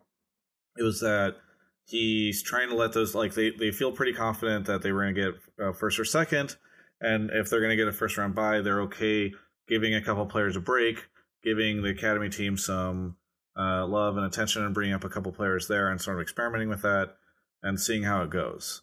So I don't you believe that or not, but if you do, then it's not like they're subbing in because they feel like they're floundering. It's it's. To, I really don't because on Saturday, I mean, they still had an opportunity to not be in the first or second seed, uh, I believe. So them kind of subbing, and, and correct me if I'm wrong, but them subbing in on Saturday just kind of seemed a little bit worrisome for Echo Fox because, I mean, they, they really didn't have it locked at that point. And then, I mean, the players look good. Don't get me wrong; they won their game. They they won it, but still, it's didn't didn't look too great. And I don't really think that that's a good selling point for them. I mean, it's just a very PR response from the head coach, and obviously he's got to answer like that. But Well, and I would, Very I would suggest, by the way, I'm paraphrasing it, so I'm probably not doing it as, as good. no, as no, no, I, I agree. And, But and, you know, I would youtube.com slash Travis them to say Gafford, you can check it out. Yeah, I will. I, I'm subscribed. I watch uh, all of your videos. Thank you. Well, apparently not that one before he called it. My point is, You posted think- it like at 20 minutes ago or something. Yeah. Well, actually, I don't know. It's it's, it's been up for a while. I The last one I watched was the Doublelift one. Okay, uh, you're, earlier. you're well. You're on a good path. There's one more. I will agree with Strive about like I'm not sure how much I buy it because like okay, if you're trying to like de-stress and stuff like that a little bit, you can always just get that by, like you was saying. And also they had Adrian play in their academy games. This wasn't like take the week off, relax. They made him play games that kind of mattered. I mean, the the Echo Fox's academy team wasn't guaranteed for playoffs, and they had to win both games, I think, to, to guarantee themselves to get playoffs. So um, it did feel very much like there was still a lot to play for, and they were still using Adrian a little bit there. Uh, they used Damonte in the academy, not Fenix, so maybe he was more on the stress side. I'm not exactly sure, but it did. It I kind of see what Strive's saying, where it's like it didn't quite line up. Yeah. Well, let's broaden well, I think, this. Um, so good, probably. Uh, sorry one thing that I was thinking, like, because I was really surprised actually that they kept um, with their subs even when they played against us. Um, but I think if if FlyQuest lost to C9, like which is pretty expected, you'd think C9 could beat FlyQuest. Um, there would have been a three-way tiebreaker for first between us, C9, Echo Fox, and Echo Fox would automatically win that um, based on like the rules. So them beating us or losing to us wouldn't have actually had an impact. Um, basically, depending on like C9 FlyQuest game or the FlyQuest Echo Fox game that happened. So I, I think if things were more normal, like first place wasn't really in our hands. Like if, if FlyQuest beat Echo Fox or beat C9, we had a chance for 1st mm-hmm. But without that happening, we actually would have just played the tiebreaker for seconds, and Echo Fox would have just sat at first. So I think they assumed that these games would go, you know, as predicted, and regardless of how they won or lost this weekend, it wouldn't impact if they got first seed or not. Well, yeah, so too, it was a pretty good chance then. Yeah, it was still pretty likely that they would get the bye. But like I said, you're also still having some of your players play in academy, so I don't. It doesn't seem like they're giving them that much time off. Exactly. So if maybe it's uh, foolish to do this, but I'm going to do it anyway because it's you know how I roll on the show. I'd like to broaden the conversation out not just from Echo Fox but to Cloud Nine because these guys were consistently number one and number two throughout the split the entire time up until like just right at the end. Um, yeah, the the tiebreaker was the first time that they were not in the number one and number two position all yeah. split. Yeah, which is crazy. It's crazy. I mean, it really hones in how crazy the Hundred Thieves story is. But uh, I'm kind of curious, like from Prolly and Mark, like what what is there a common link between both these teams? Where they was it like the, the... top carry play style that got nerfed? Okay, so top yeah, talk a little bit more about that style now playing Maybe, tank. Can you can you just talk about it without This song is really good. I, can I put it on repeat, please? yeah, you can buy the uh, SoundCloud version. LP, LP yeah. Okay, so Mark, uh, elaborate more a little bit, and I want to hear if so, agrees. The way C9 played for the first five, six weeks was that they exclusively gave him counterpick or set up situations where he would get a winning matchup, like blinding Gnar with GP up against a GP player. So they would set up situations that they would get a winning matchup for Licorice, and then they would play pretty heavily around him. And they were good at that. They're really, really good at that. And then tanks became more prominent. Uh, they became more than just Ornn that people were willing to play in the top lane uh, as a tank because that was basically all they had. Syme rose to relevancy. Cho'Gath came back a little bit. People will still play Maokai or some other shit up there if they want. Uh, Trundle is like what has become the counter pick to tanks now. Um, so before it was like Camille, Gnar, GP. Everyone just played this GP metagame basically. Um, so that was something that both those teams did a lot of. C9 would leave up GP so that they could counter pick it and then smash it. And then Echo Fox would just blind GP whenever they could or do something else. And then they couldn't play that way. And I think other people started to key into how they were playing as well as like their preferred play style got nerfed on 8.4. So I think that's my read on what happened. I don't know if Prolly was paying very close attention to, to other. I, I know sometimes you kind of get like tunneled on your team. How how can I not watch other teams I'm competing? Against? I'm just saying that like I some probably do so you even know what's going on at, at ALCS? Hold on, to, he won in the tiebreaker. He's like, wait, we're first place. Statement a little bit sometimes I know players and coaches are not super familiar with like the standings of teams and like the storyline of teams. They'll be plenty aware of what they're doing in game, but like you might not know that Echo Fox and C9 both went from eight and one and eight and one the first half of the split to four and five and three and six. You know, like that part people sometimes miss out on. I mean, yeah, the standings part is like, yeah, I actually don't know the numbers, mm-hmm. but when it comes to like picks or play style changing, like hell yeah, I'm gonna notice that. Like yeah. you can't do this. It's like yeah, I've I've been playing against this team and like preparing yeah, yeah. against them. So, uh, I mean, I think that is definitely a big factor to it. Surprisingly though, like I think Sneaky and Smoothie have been playing a lot worse. I think I hold them to a lot higher standards, and when they're like they're just making like mechanical errors or sort of like mispositioning. Like they shouldn't be doing that. I think they kind of know these mistakes are happening. Um, and th- that's some of the reasons why I think C9 will be fine. Is like that problem I think will fix itself, and them playing topside all year, like you know, that's not a huge change for a team. I think I think you could learn that. Okay. What about Echo Fox? Because that's how this sort of happened. Similar thing. Their bot lane started getting blasted. It seemed like people just started camping their bot lane. So yeah. Uh, actually, they're actually pretty parallel. Like their bot lane started playing a lot worse, and then the top meta changed a bit. So I'd say those are definitely the two biggest factors there. Yeah, Altec was a first rotation, well, not first rotation, but in the first phase of picks, always t- taking Kalista, which didn't really have many losing matchups before 8.4, and then she got nerfed, so they couldn't do that anymore. And then they just never found another pick they were stable on. So the question is, will Echo Fox come back? Because, excuse me, um, uh, Strive, I think that that was kind of your question, right? Is like, or your prediction was that Echo Fox is going to just sort of bust her out. Yeah, I I feel like they're uh, they're floundering right here at the end. It's not looking too good for them, and uh, yeah, they they could look better heading into the into the playoffs. Yeah. So it will echo. So so Prolly thinks Cloud Nine will recover. Mark, do you think Cloud Nine will recover? Who do they have in the first round again? It's TL. Yeah. Uh, I don't know. Uh, okay. I think I don't think they'll look as bad as they have in the last couple weeks, but I I don't know if they're gonna. Those two teams feel pretty close to me. Yeah. And then Echo Fox, which is Strive's prediction. Do you guys think that Echo Fox will recover? I have a lot less faith in Echo Fox to recover because Altec plus Adrian slash whatever haven't been to the finals a million times and represented NA on the world stage, and they don't have like a pedigree of doing well in best of fives that C- a lot of C9's players have. Prolly. So.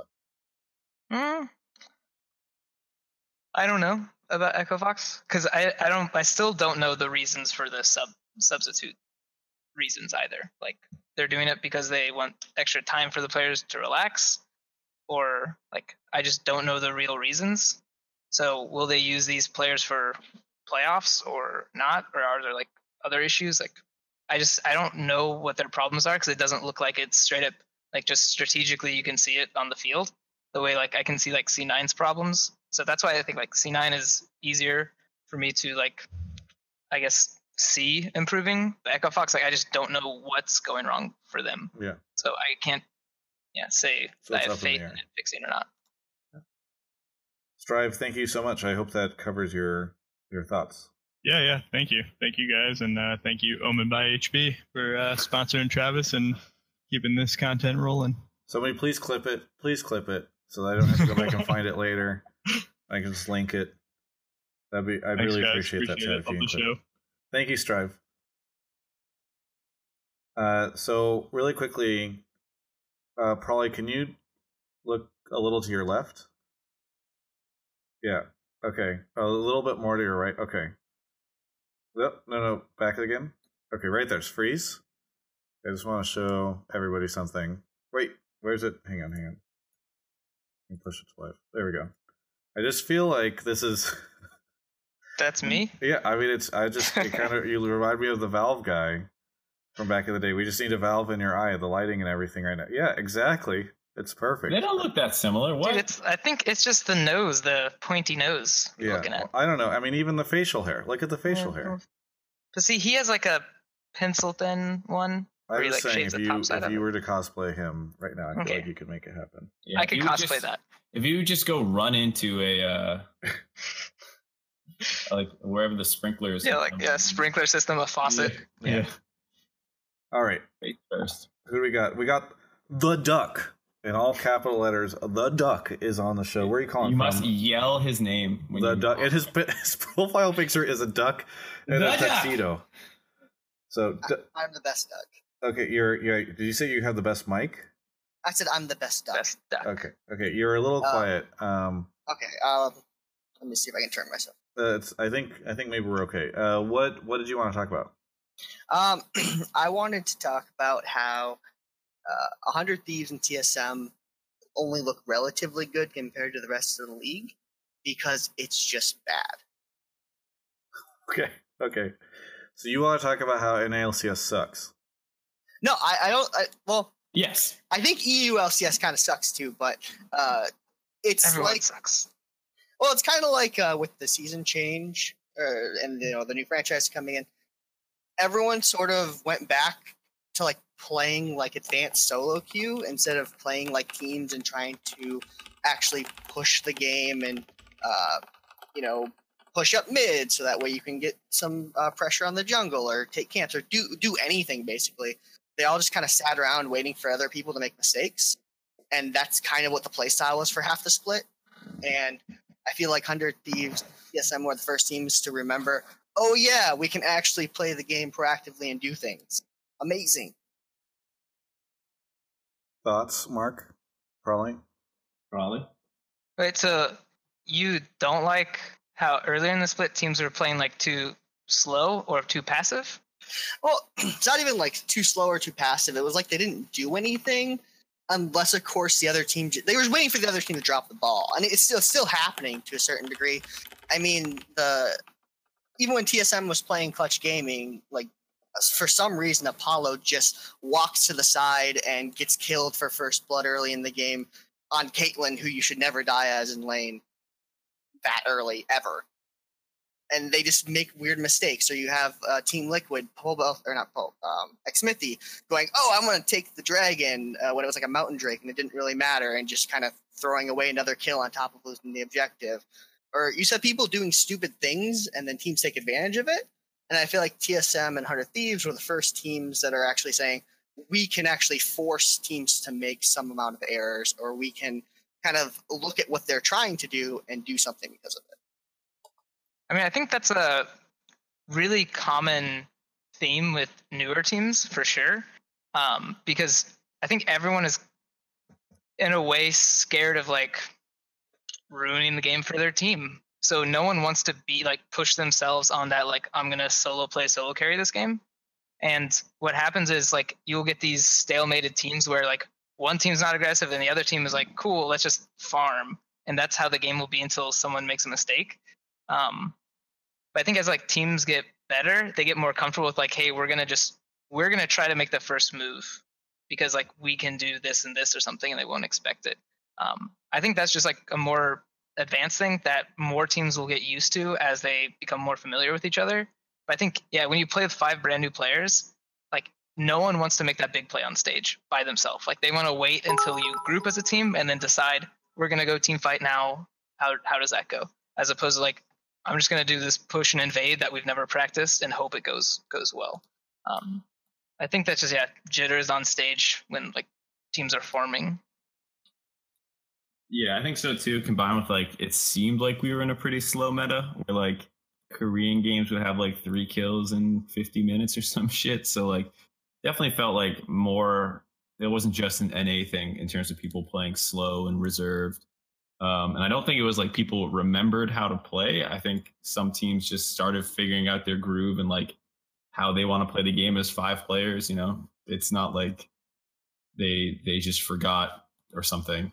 Um, well, dude, oh yeah, I forgot about yeah the relic shield bot lane thing made yep. the game so bad. And if you were a team trying to do something, you would like royally fuck yourself if you tried to be the first one making a play bot lane against relic shield because they would always sustain it. And if you were the first one making the play, you would have to overextend for the kill. Like you couldn't just, you know, like I'm gonna one shot the AD carry and like walk away. Like you literally have to fight them in lane and then push them all the way to the tower because both summoners are gonna be up. They're gonna be full HP, and then like half dive them and hope it works out. So and earlier in the split is so up. hard. And yeah, yeah stop like it, it gets to six minutes. You're like, hey guys, let's make a play to burn their stopwatch. That was actually like a strategy. Was you would have to play the game. Your first play wouldn't work. The whole purpose of it is to burn stopwatch, and then you come back and do something again. Because the game was like, it's just if you go all in on a play against stopwatch, you're you're gonna just die. So you literally had to have like a two step process for one kill. burn stopwatch, come back, and hopefully you kill them. And this is hopefully they don't have cleanse or flash also. So it's like there's so many things preventing aggression earlier in the season um, that like I still remember thinking like shit if top laner has stopwatch, yeah, just like don't go top because you're gonna have to gank it like two or three times for it to actually result in a gold lead or experience lead or something.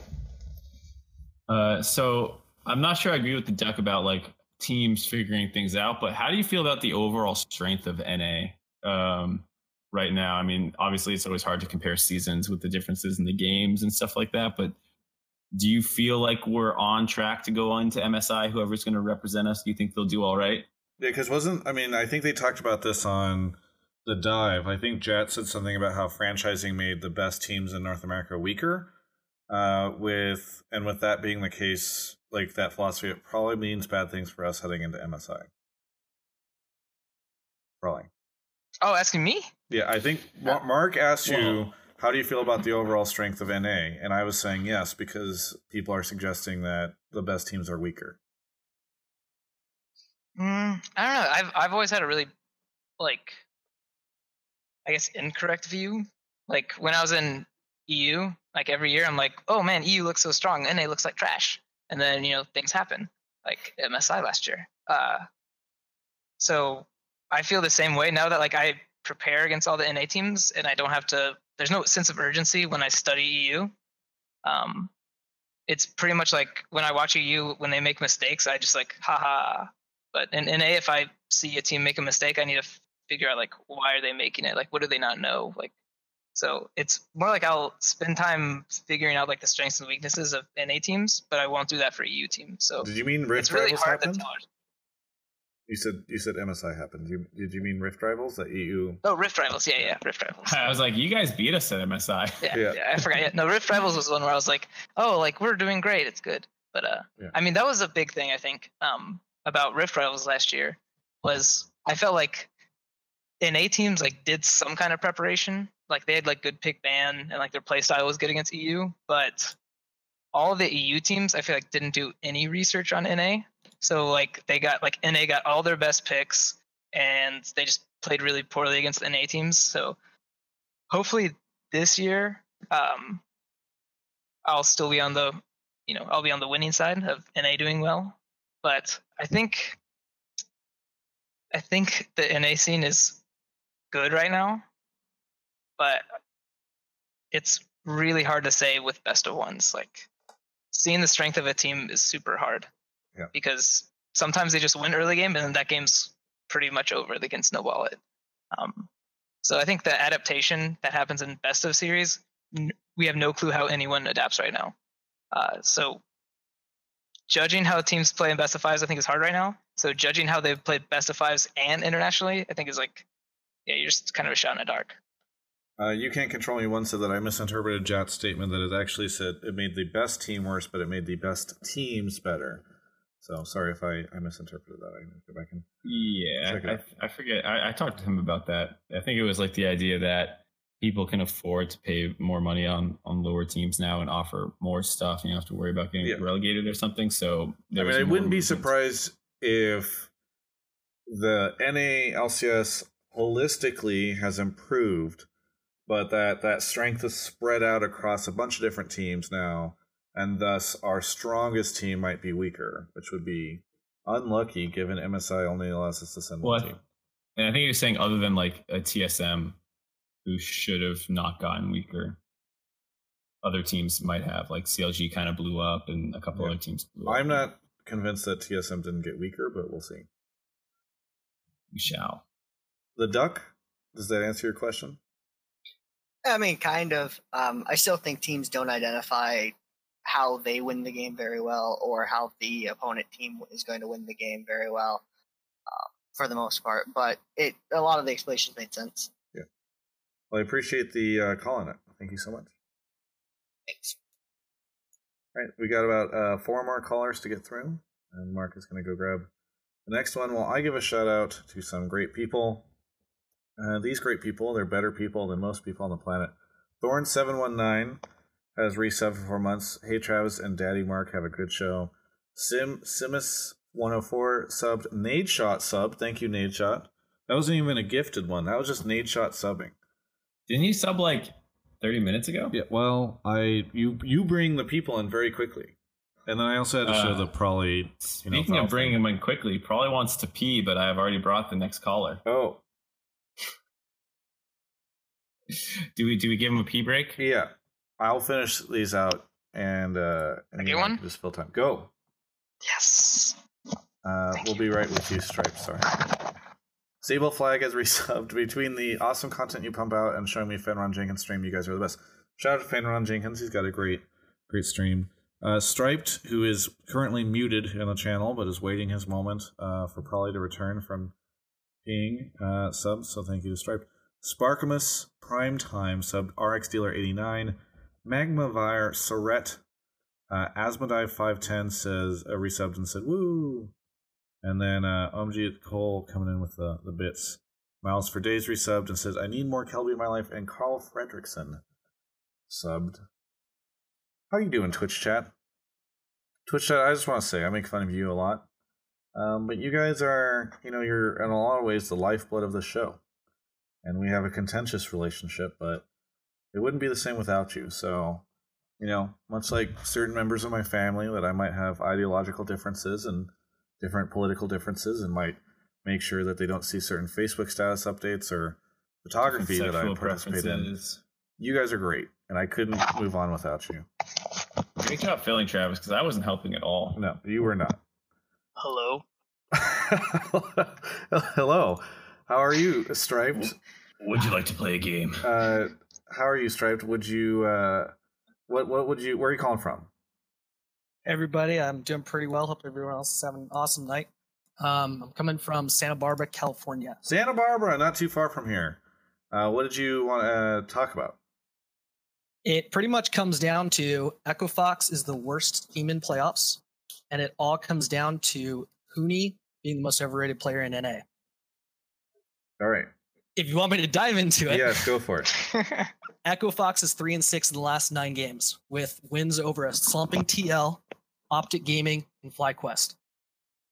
Mm. Huni specifically has one of the highest death ratios in the league, a semi decent kill ratio and assist ratio, but that's because they play a scrappy, just fight constantly style.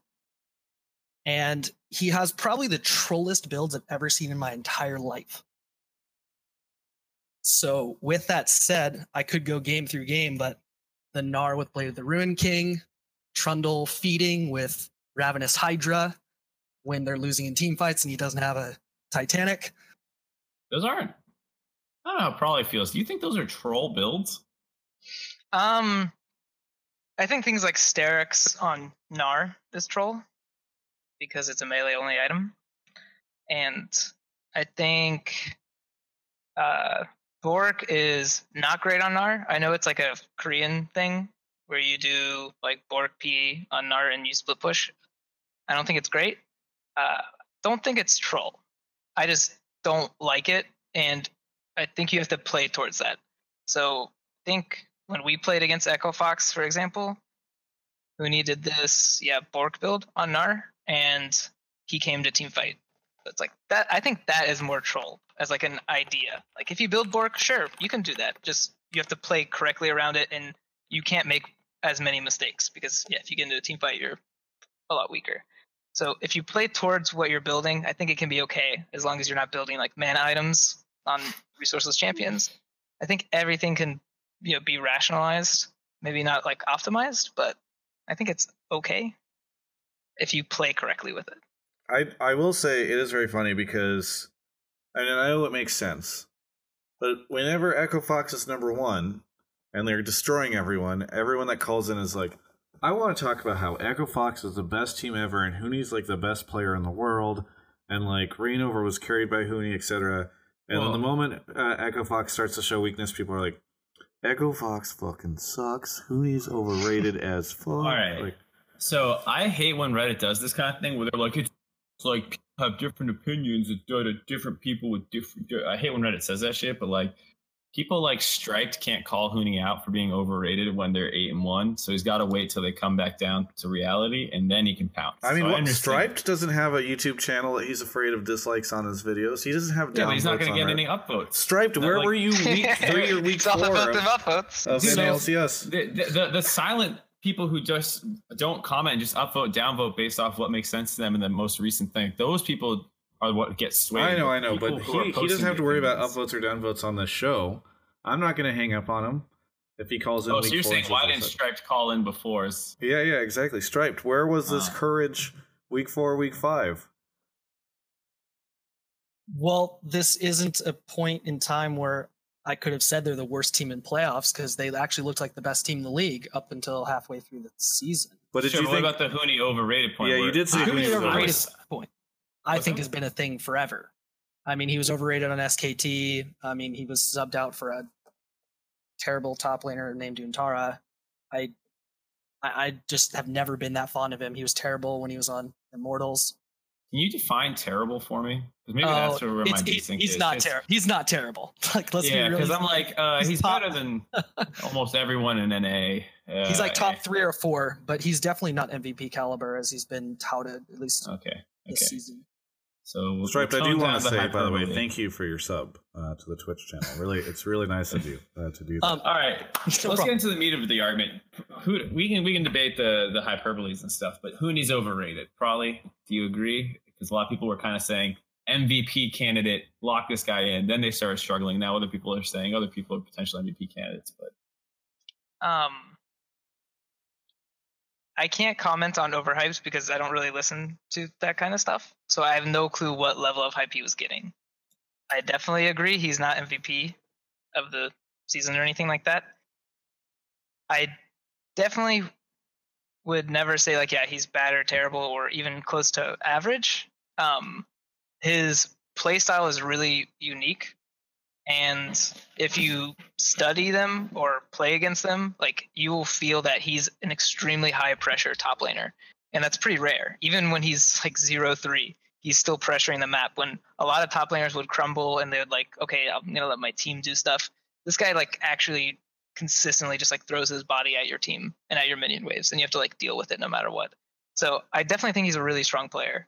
Like he's a definitely a force to be reckoned with I think his biggest weakness is that's all he kind of can do. Um, if you need him to fit into your team, I don't think he's the kind of person to do that. But if you want to make a team around Huni, I think he would definitely be a player to do that. So I would rate him pretty highly, but I wouldn't put him MVP because yeah, he I think only does one thing. Um, he does that one thing well, but only doing one thing I think is like you can't be an MVP that way. I think um, this kind of goes into Hauntzer and Ssumday, and those players can play that aggressive, like in your face style, but they also have that ability to be flexible and move. And I think that's his probably his biggest takeaway is Prolly was saying is, you know, he, he can't do a lot, at least like from what we've seen this season. Uh, so how about how about we talk about Ssumday for a second, since we have Prolly the coach of Ssumday on. Week five or six is when those power rankings came out. And we had Huni unanimously number one, and we had Ssumday like seven, eight, nine. Do you feel like there's any credibility to the the low ranking of Ssumday because it was based off performance only, not like any sort of history, just through the first six weeks? Do you feel like Ssumday was struggling, or do you think it was just people horribly off about Ssumday? Hmm. There was definitely a time this split where he was struggling and we were working on that. Can't remember when. But it definitely wasn't like a six week long thing. Well, so that was a that rating would have been right when you guys because that was at the end of week five that you guys lost. When we O2'd? And this when you O2'd against the bad teams. Yeah. So that was like literally the lowest point of your season. And yeah. then the next or the next week before the games is when that ranking came out. I think that was what happened then. Can't uh, remember. Um, it was it was like right. Uh, he was like playing Gnar a lot, I think, and stuff. I don't know. Yeah, probably when he played Gnar a lot. Um, I definitely think it took us a long time to like use him on the team properly. Uh, I think partially was like the meta. I think didn't favor him at all, uh, or playing towards topside that well. Like I just didn't like it very much, and I definitely yeah. I would say he's still even right now he's not as good as he can be. He's he's gonna improve a lot more than he is showing right now. So I don't know. With him, I'm like, you can rate him as low as you want because like he's still climbing a lot. I gotta when he when he didn't combo the Cho'Gath stuff right with the Skarner. Did you? Oh yeah. Did you sigh a little bit? no, I'm not mad about that. Like, cause I oh, know oh, yeah? that's like uh, I can see how their brains are thinking and how they talk about it, and yeah. everything is solved on that kind of front, like how they talk and then the way they're thinking, and it's literally like pressing the buttons at the right time, yeah. and that's normally never an issue for him. So the fact that it happened was just like, I'm glad you're making mistakes like this, so I can like harass him about it later. Um, but it's like yeah it's not like a deep seated one where it's like he's like i'm just gonna fuck up this gank or something or you know one's talking and they don't know when to combo cc it's just like yeah the, those kills will happen we just need to be practicing them more going into the weekend how did you feel about the matchup with Huni? um i was less concerned about Huni and more concerned about mid and support because I knew nothing about them. Um, I have not been following the challenger scene other what? than like my own team. Other than like Hundred Thieves, I'm not studying the other. You're not academy. watching the broadcast. I'm watching it for my team. That's it. I'm on the broadcast. You're on the broadcast.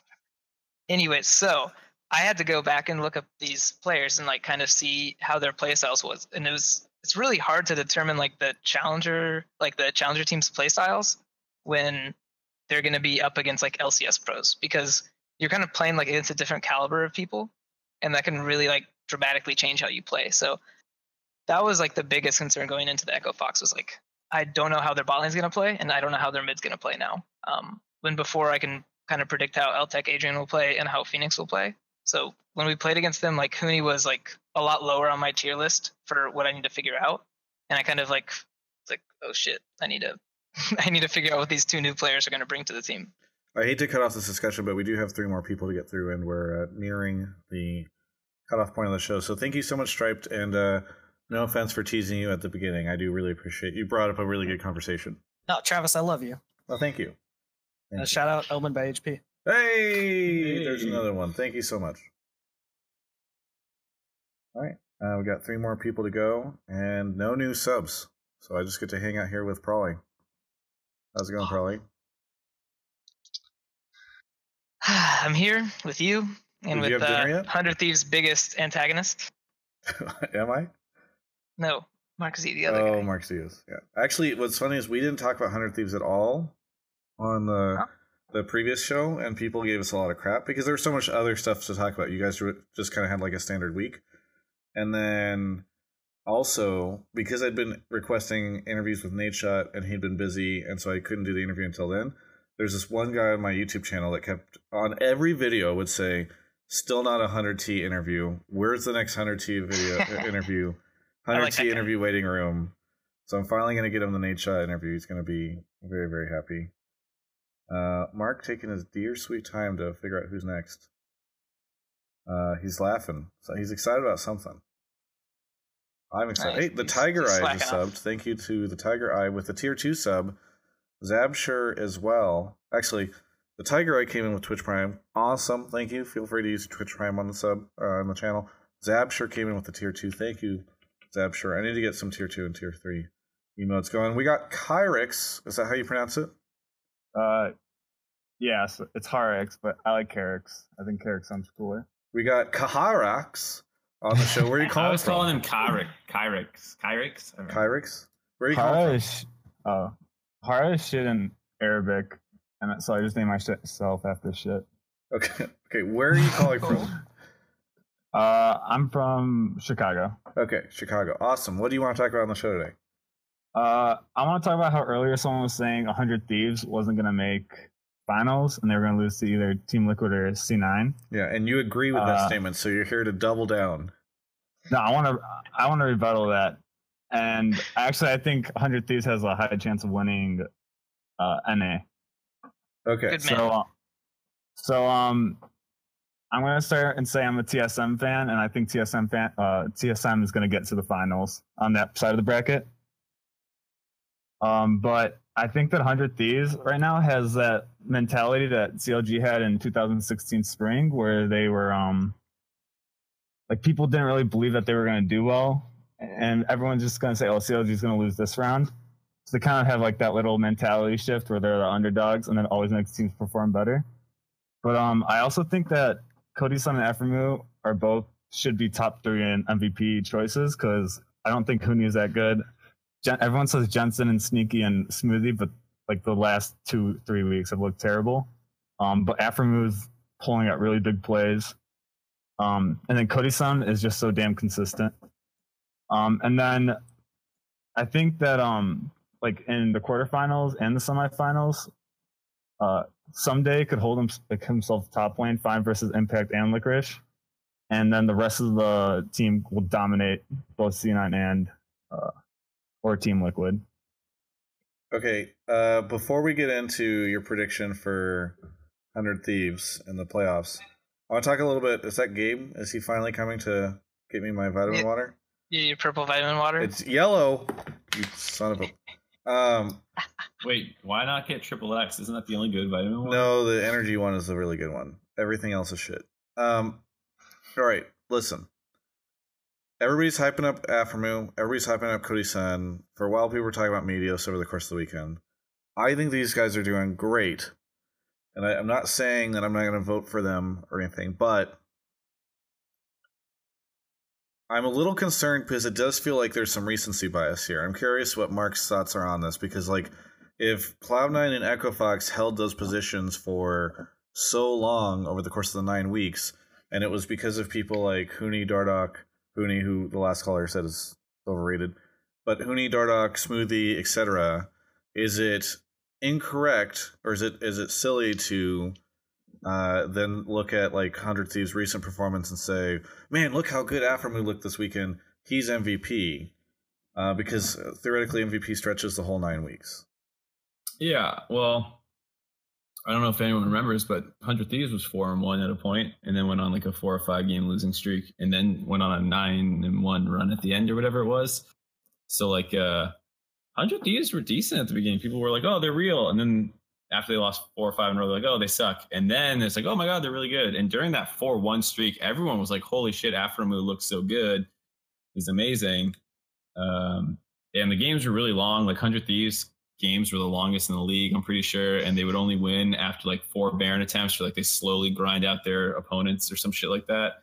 And then we would do the mic checks, and you would just hear like Afro calling out what they should do. There's like the really famous one. It was like week one or week two. Told him to stop damage on Baron, killed the guy when he came in. He CC like it was it was beautiful. So I think Afro has been consistent the entire time, and he's peaking at the end, and maybe that's why people are concerned about the recency thing. But I mean, I mean, I just never heard Aphromoo's name before like the last two weeks. Well, that's because people didn't talk about MVP until like week four or five, and during that point, Hundred Thieves is in the middle of their slump, and we're losing a bunch of games. So like right when MVP conversation started, no one was talking about Aphromoo, but I think if you go back and like want to build a case for Afro, I think it's pretty good. I think it's actually one of the better ones. If because if Huni had carried his team in the tiebreaker against Hundred Thieves and and Echo Fox mm-hmm. had got number one, would we be having this conversation? Probably, because I okay. think yeah. Huni, as much as Echo Fox has been struggling, I actually don't think it's all Huni's fault. I think his play style and amount of skill and like how he's playing the game has mostly stayed the same. I think the team has kind of fallen apart around him. Whereas like their bot lane picked Kalista every game and went even or lost slightly despite having a priority pick because they didn't get much jungle attention and Dardoch would like camp topside. And then the meta shifted away from that being a good strategy. And then he would pick Trundle and try and do it. And he would like take a turret at 10 minutes and be up 30 CS. But now his bot lane can't pick Kalista. And then he's playing against like a beast ass bot lane with a split pushing, attempting Trundle yeah. he has to TP into team fights because now they're forcing like a lot of stuff felt like it went wrong for Huni, and I don't. I think the criticism probably threw at him is fair that like he's at his best when the, the, he's playing this way, and that's really the only way you should use Huni. He's like this tool that should become your pressure point on your team if you're going to have him on your team. But I think it's fair to say that, like, yeah, he didn't create enough pressure to offset the bot yeah. side, so you can hold a little bit of criticism to him. But I don't think he started playing that much worse. I'm Smoothie, just worried that look, and I'm not saying again, I'm not everybody freaking out uh, in the YouTube comments already. I can sense it. But I'm okay. not saying that uh, I'm not going to vote for Aphromoo. He doesn't deserve it. It's just I worry because so much of this conversation just popped out this weekend, and that feels so much like. I agree. It feels like it, but I mean, Jatt and I have been talking a fair amount about like who's MVP and this and that, and like how good are people. And we we talked about Huni, Dardoch, and I think it was Smoothie on week four or five, right around the first round robin was ending. It was like, who's your first person MVP, like first split? And it was like, it has to be one of those three guys. And then we didn't really revisit an MVP conversation until guess what? The second round robin was ending. So it probably feels like we completely flip flopped our tune, but it was like, yeah, there's been nine yeah. more games. So I don't, I don't think it's as reactionary as it might feel if you've only uh, caught a couple of the conversations. Yeah. All right. Well, moving on. Prolly. Do you think? Hello? Do you agree with the idea? do you agree, agree with the caller whenever he says that Hundred Thieves is gonna kick ass and take names and kill everyone this uh this playoffs? Yeah, this is X. Yeah, smartest yeah, guy I've ever heard. yeah, exactly. I love his. I mean, it's, it's always hard when we have a coach or a player on and somebody calls in. They're like, I think that this person's team is the best team to ever exist, and it's like, all right, uh, how do you respond to that? Prolly. Uh, do you feel like you get? I mean, like you talked about some things you want to fix with like some of the execution on ganks or something. Like, how close to peak do you feel? Mm.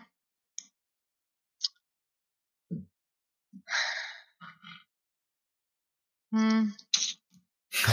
I don't know. Not really close. Like I think we're doing well. We're like improving week by week and stuff, but I don't know. E- even like at the end of the season, I'm still amazed that we lost so many games. And even in in our wins, like our our mistakes are things that are still within our grasp to improve. And we haven't had that game where I'm like, I need to really press this team now to like get to the next level. It's like I think everyone sees where we need to be, and we can still get there. So definitely don't think we're like peaked yet or like it's gonna happen in the next like week. I guess ideally you want it to happen in like two weeks for us. Um, but I mean, I think we're just playing really well right now, and it's gonna keep improving because that's just like how the how the team got to here was not through like the meta changes or anything. It's like we got to start improving this quickly because we went through so much like muddy water and shit together that we like got out the other side as like a good team. Like yeah. I think during this split, like especially when we were going like O2 and stuff, that was like a make or break for a lot of teams. I think we could have just gone straight downhill from there. Um, but we like got out of it alive. So I don't think we're like planning on like stopping anytime soon. Like I think the growth of this team is going to be hitting a ceiling probably in a couple months. Kyrix, thank you so much. I wish we could have you on a little bit longer, but we got two more callers to go and we're running over time. So thank you. All right, appreciate it. Yeah, have a good one. All right, two more people. Want to give a shout out to uh, Job Creators and PF Builds, both of which sound like websites. I don't. I've got companies now. PF Chang.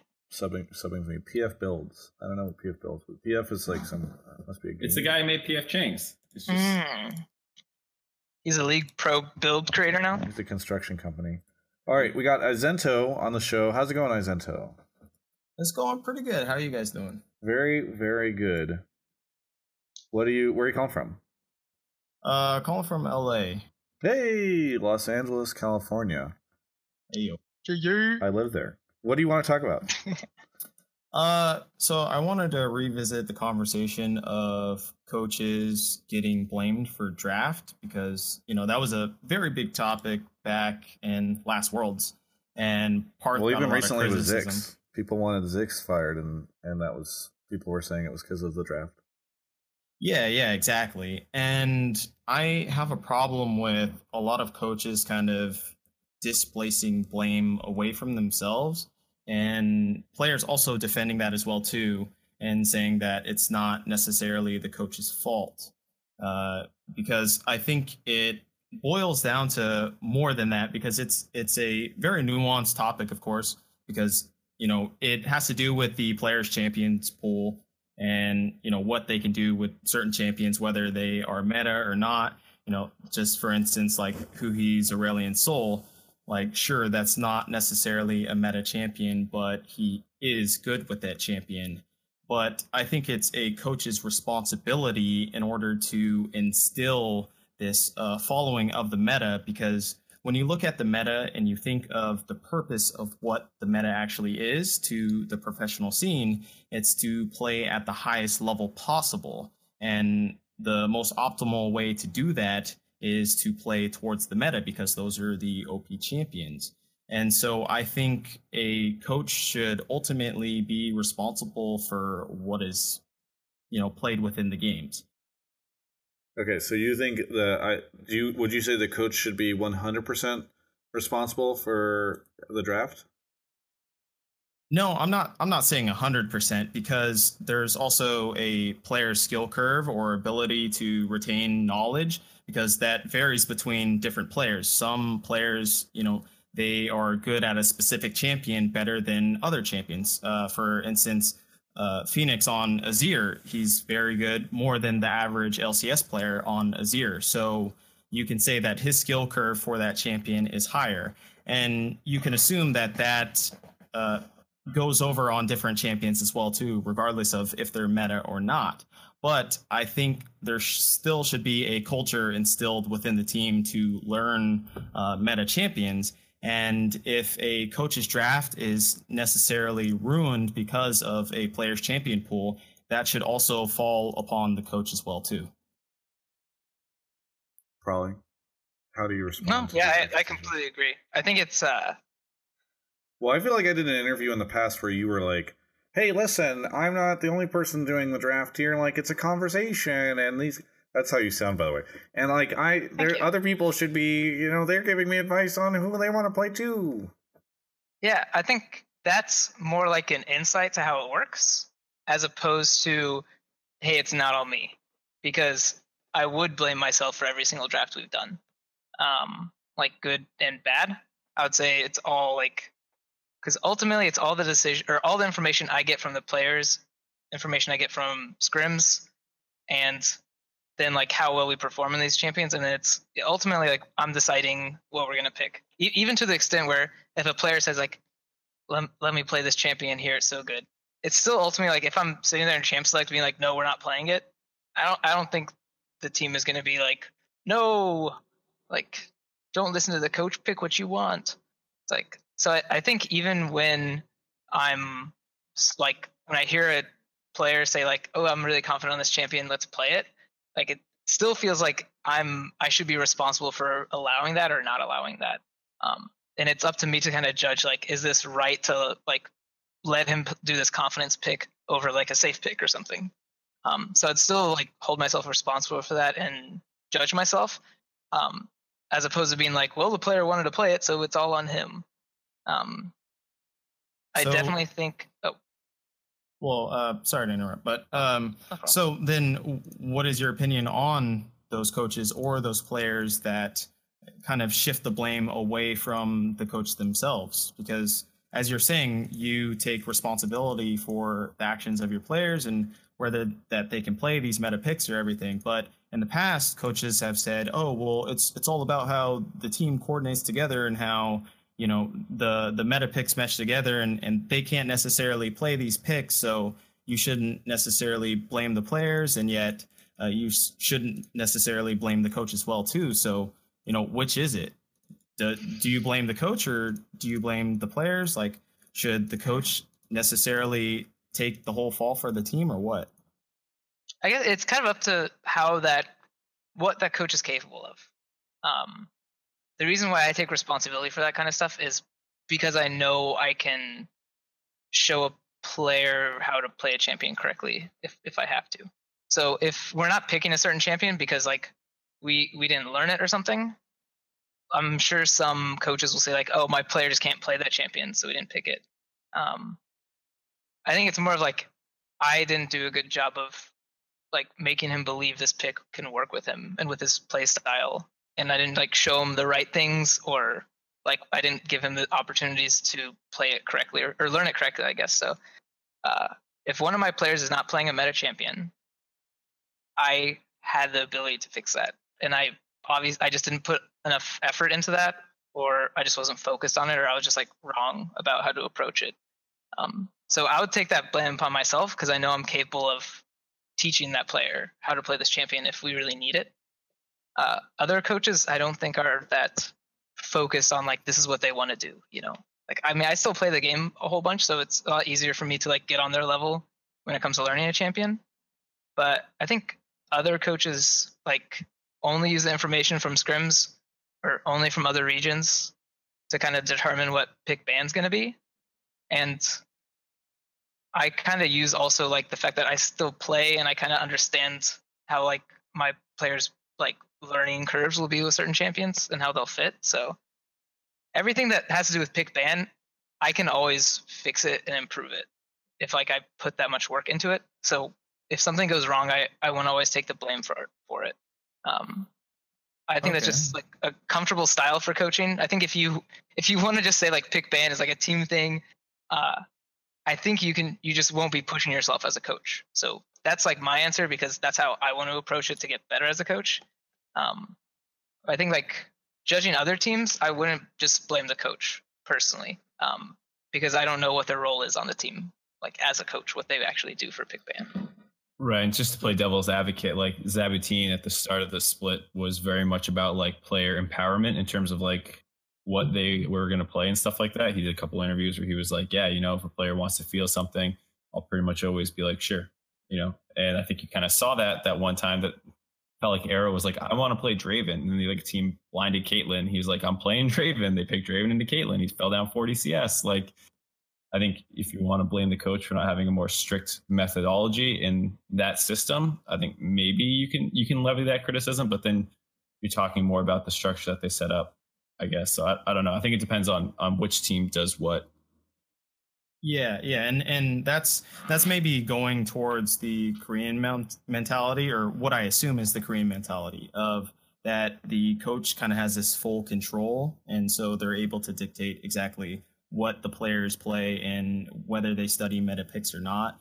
And maybe that's why the Korean meta is usually at the forefront because they are the ones innovating these picks they're the ones actually perfecting these picks uh, themselves. But uh, speaking to actually improving a player and improving their meta picks over time, then what do you have to say about Ryu and his previous performance over the past uh, on you know H2K? Because he always had a problem with playing meta picks themselves. So Izento, I, been... I, I, I'm super sorry to do this to you, but we're 15 minutes over time, so I can't uh, further the conversation. Oh.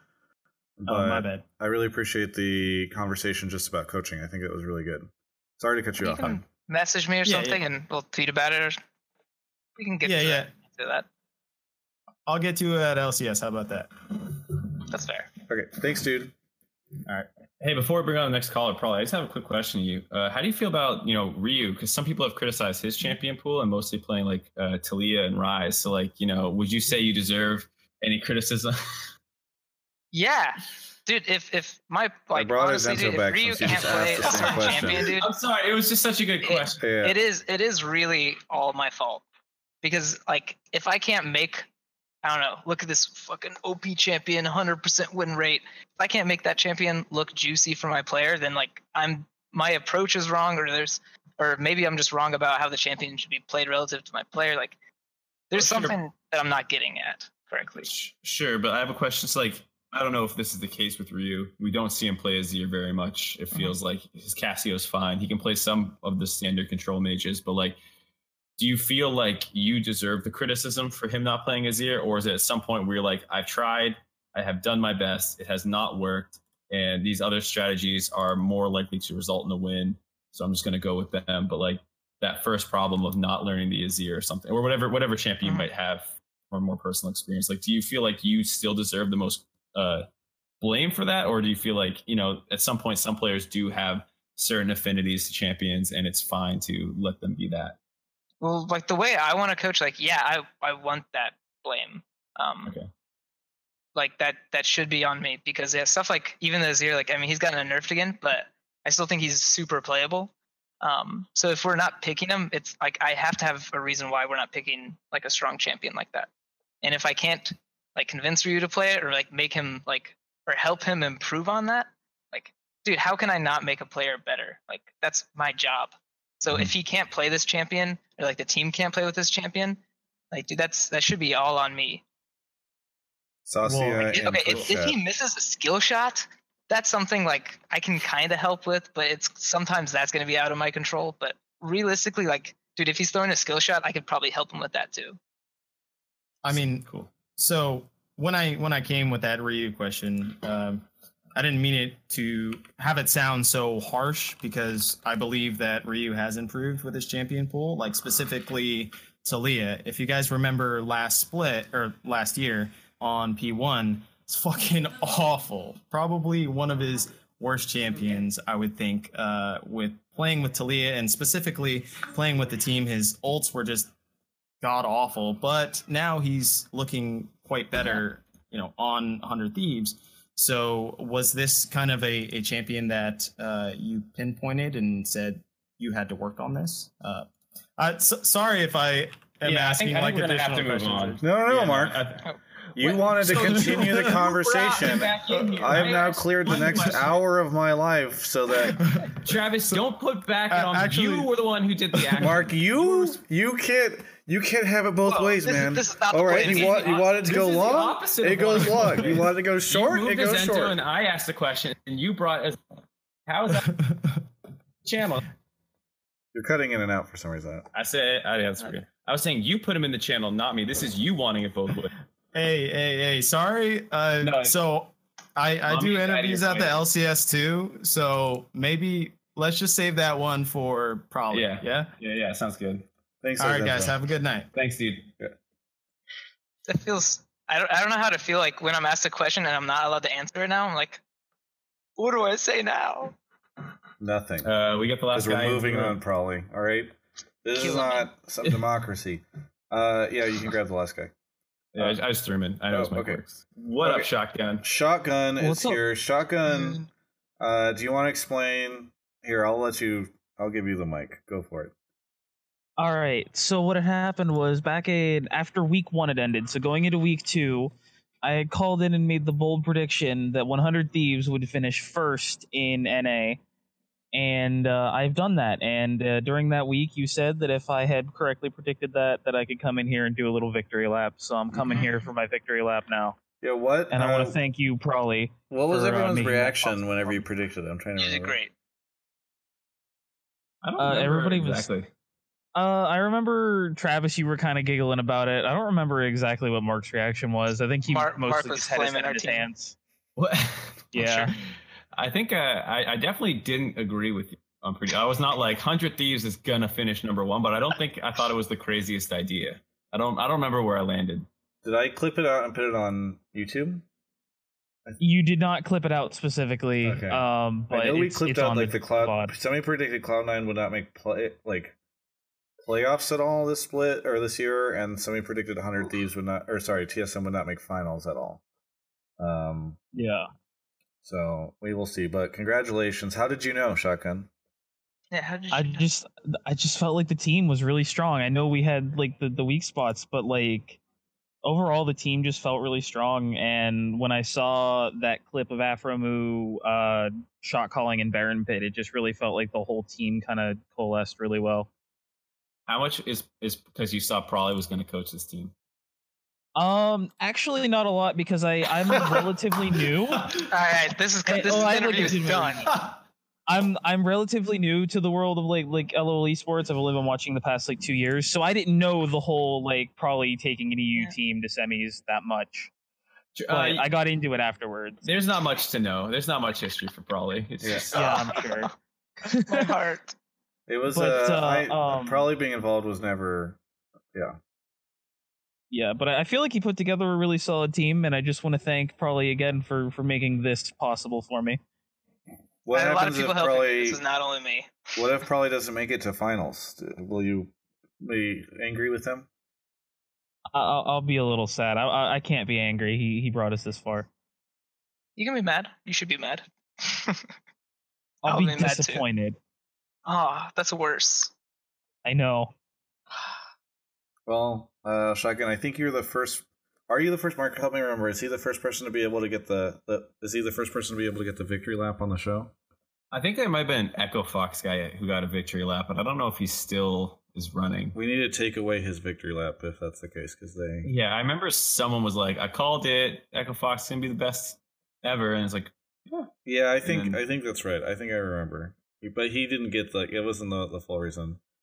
Um, Shotgun, where do you think they're gonna go in playoffs? Do you think they're they're taking taking the title and going to MSI?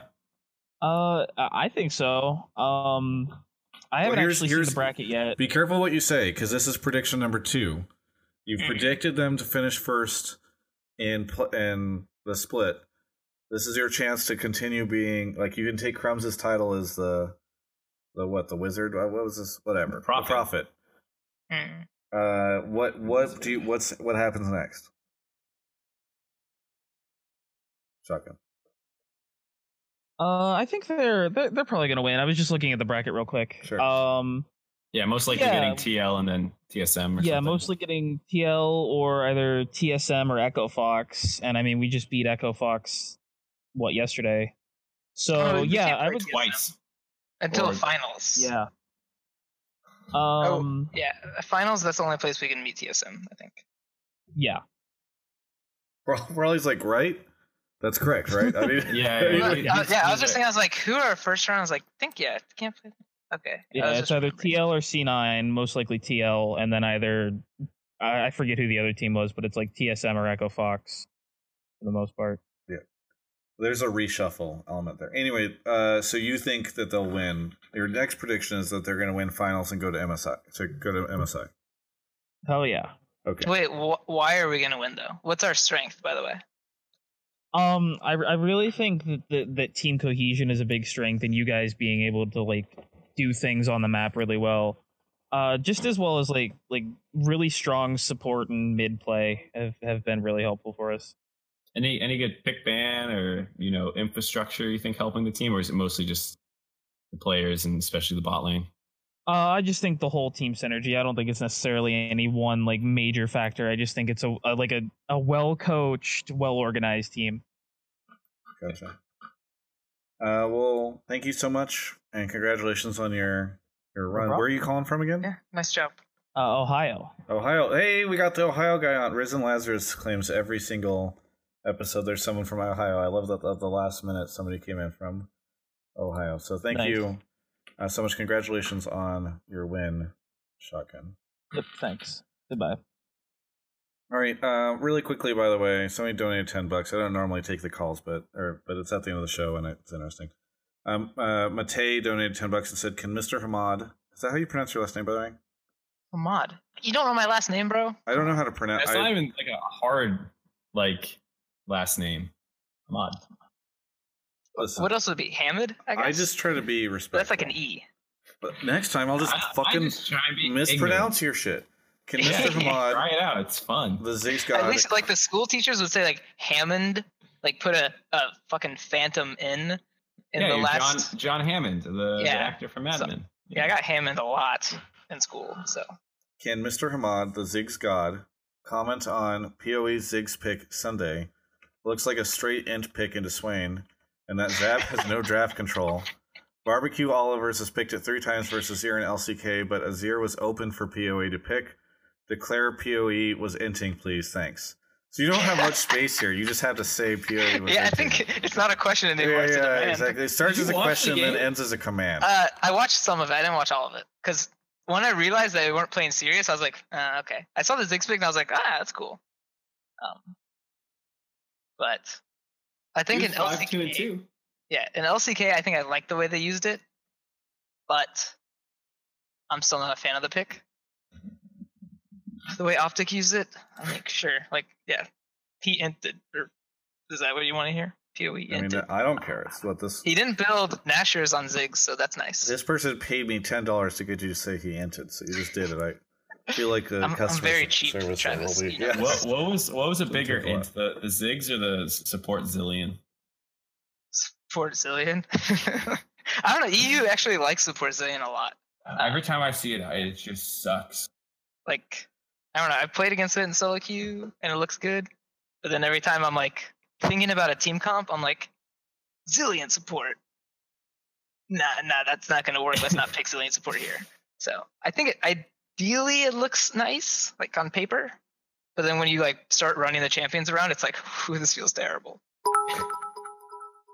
Well, I want to uh, to wrap up the show here. First off, I want to give a shout out to the final people here who supported uh, Palaven, Benjamin, uh, Vanilla Bear Scrub, uh, so many things resubbed and said, "Yay!" It's Volks says this is the Prolly show now. Sin of Friday resubbed uh, for six months with Prolly X Travis less than three. That's I appreciate the six months, but uh, less than three. Yeah, the less than three. Uh, by the way, it's Volks on Sin of Friday resubbed at six months. It might be the first time I've seen six months. Thank you everyone for uh, supporting for half a year. That's crazy.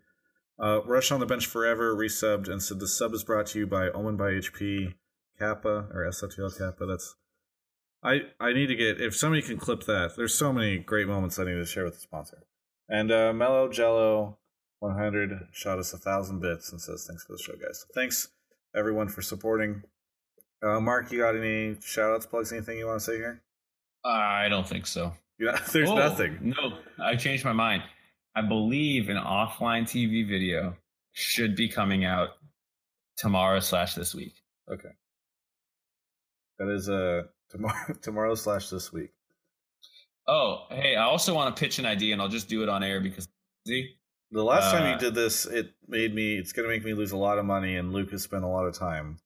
Trying. But it's gonna make people really happy. Okay. And hopefully that's what this does too. I want to do a video series, uh, kind of like it called the Dunzo Manifestos, where it's just like the end of the split and you just get like a team together and it wouldn't be live stream so that way people don't feel the pressure of like having to watch what they're going to say and we just get the team really drunk and we just shoot the shit about like i don't know whatever it is like oh that guy flamed me this like whatever i'll be wanna... shocked if you can get a team drunk so like i'm gonna try and avoid take going... like two beers no, no, no, no. I don't mean that. I'm saying like, get, yeah, yes, I agree. Probably not difficult, uh, yeah. but challenging from a sponsor or from an organization. So fuck sponsors. I'm gonna try and avoid all management uh, mm. and just do this behind teams' backs. Uh, but you know, I just feel like there's some some element lacking in, in esports recently, especially League of Sports, I should say, with like the amount of just like realness that you sometimes see.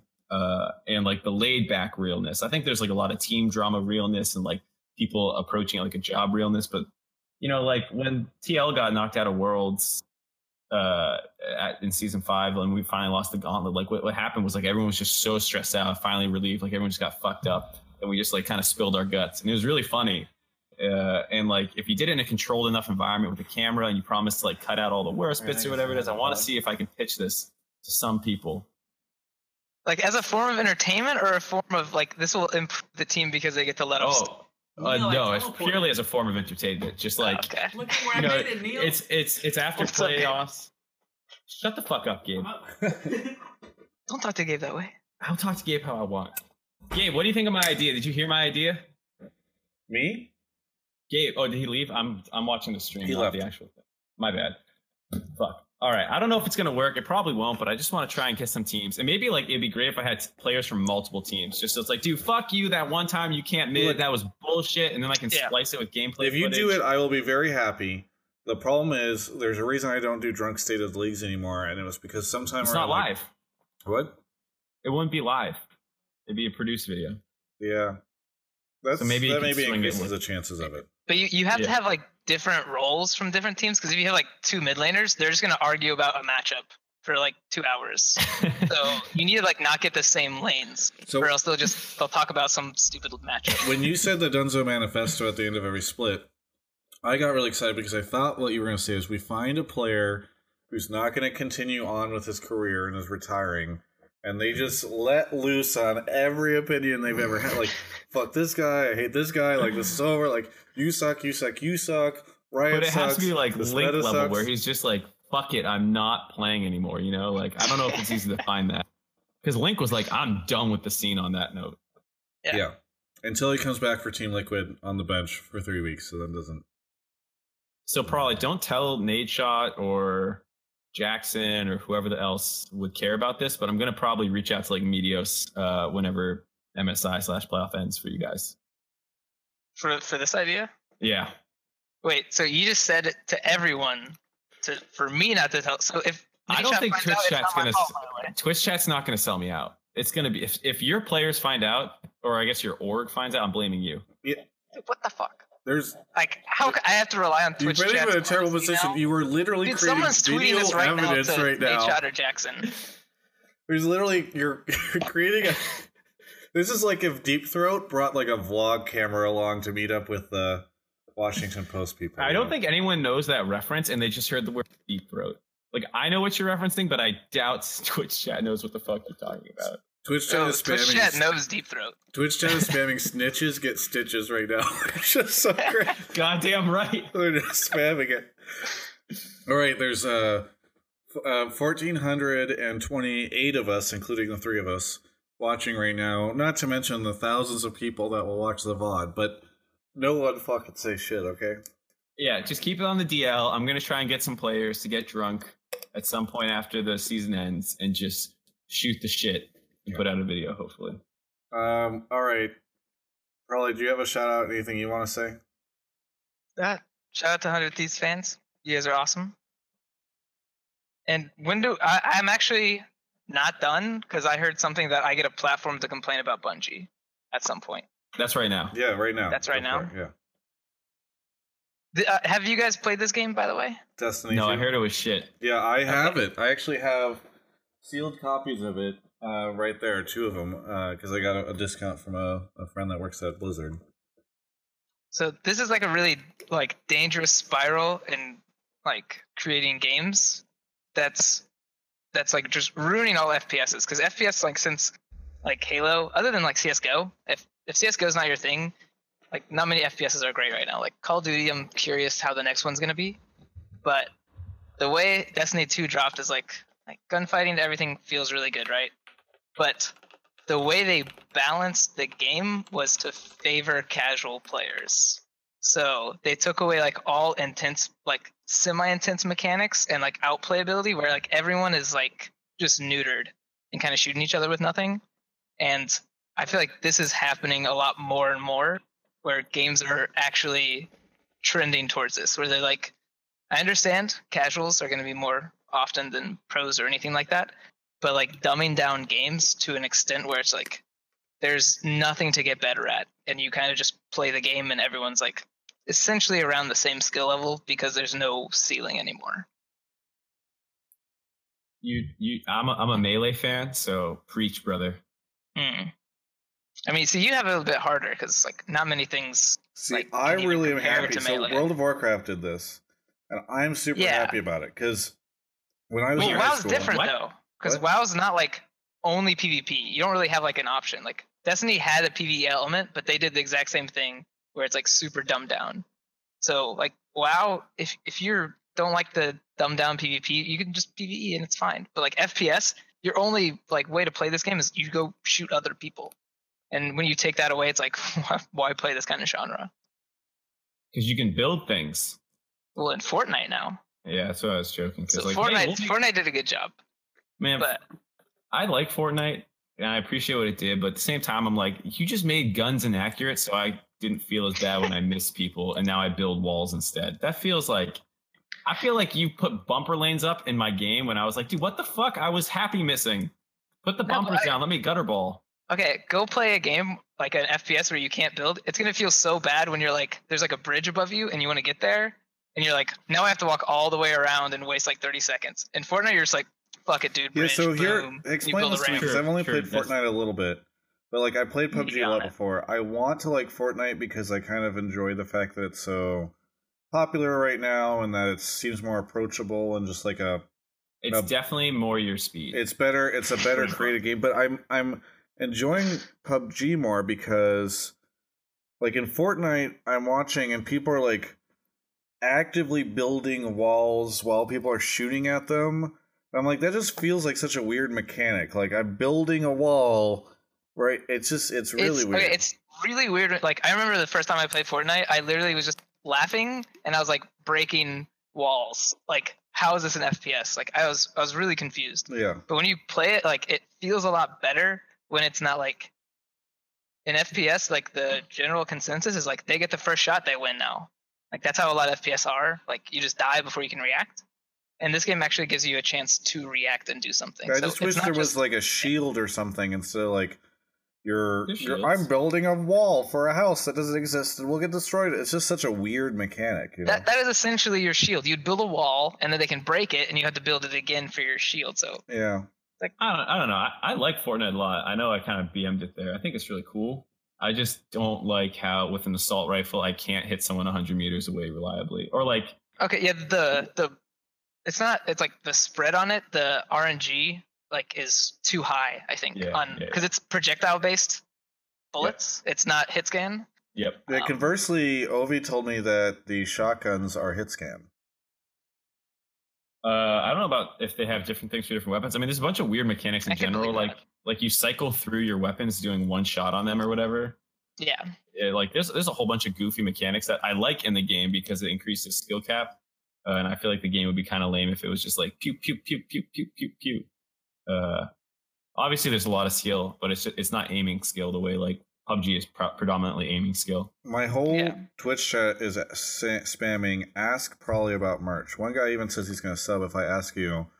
So uh, before you answer, I'll just say you guys teased it at the end of the heist, and then I interviewed Nadeshot, and in the interview with Nadeshot, he was like, "There should be an announcement coming soon." So I somehow doubt that you're going to be like, "Oh, I'm glad you asked that. Here's all the merchandise we're coming out with. Here's the." It's link." actually right behind me. Yeah, yeah, exactly. No. I hate that I have to keep saying like it's it's coming, but it's coming, and we're all super excited about it too. So you guys complain about it, like you guys want merch. Understand the entire team is complaining, like we want it too. So we're all in the same boat. Do you know that like, this can be a revenue stream? Does Nadeshot know that? Um, can I get some free merch? I asked on Twitter, and your social media people flame me for a pretty good reason. nice. Uh, I'm. I'll give him a thumbs up for that. yeah, but can you also get me a, a jacket? Okay, I can get you a jacket. You want the you want the windbreaker? I I don't care. I just want free. The other ones, I think, the you Like definitely give him the windbreaker because I think the other ones are super expensive looking. Well, then give me the more expensive one. I didn't know what I was comparing to. Jeez, you're so materialistic, bro. Very. Yeah. Bolt says Yeah, there was your free easy. sub. That wasn't a free sub. That came at a cost. I had to ask Prolly a question I knew the answer to. All right. So you got nothing else to shout out, Prolly. You, you went on your rampage about Bungie. Yeah, I, I didn't go too deep though because I feel like you just you have to. If you guys don't play Destiny 2, you guys won't understand my complaints. You know, I need. I, this is where I just need to. I don't know, let off steam. in It's it's a public platform, dude. arena. There's 1,400 people here who might play Destiny 2, so don't worry about us two. Yeah. Oh, dude, those people are were already flaming on the Destiny subreddit for you know the last six months. So Melody RX says, Why did everyone's blue lights go out? Well, Prolly's blue lights went out halfway through the No. show, or like two thirds of the way through the show. And then I looked over and Mark had turned off his blue light. And I was like, I guess we're doing this. And so I turned Oh, off wait. my blue light. Farley's lights had been going on and off the entire. He had only light. For a yeah, I thought. I only had blue. Yeah, you only had I blue. switched to only blue. Then you and didn't even notice, but Gabe snuck behind you and turned on the red light. And then at some point in time, the blue light randomly died. And Gabe walked in here and was like, "Oh no, his blue light's off." And now he's yelling Yeah, yelling I've very been loudly following from the Farley the whole show. All right, I guess Trendsetter for lights. the show's done. Uh, I'm gonna wrap it up here. Uh, I'll stick around on the stream for a little bit, but uh, we have a podcast of the show. I always try to say this. I think you know nobody makes it this far into the show, so it's a mistake. You should but try announcing this at the beginning. iTunes, Google Play, it's there. I have Patreon, I have a support page. All that stuff helps. Thanks to Omen by HP for doing this. I'm going to be in Miami. We're trying to figure out if we can make Live Hotline League happen. Thousands and thousands and thousands of dollars to make it happen, to be completely honest, which is the ma- major challenge right now. But I'm going to try and do that. And uh, I want to thank everyone for watching the show. You can uh, check it out over on YouTube if you're watching on YouTube, twitch.tv slash SOTL Travis. We try to broadcast Mondays at 8 p.m. Thanks to Prolly. Thanks to Mark. It's been episode, I think, Thanks, guys. 18. Thanks for coming out, Farley.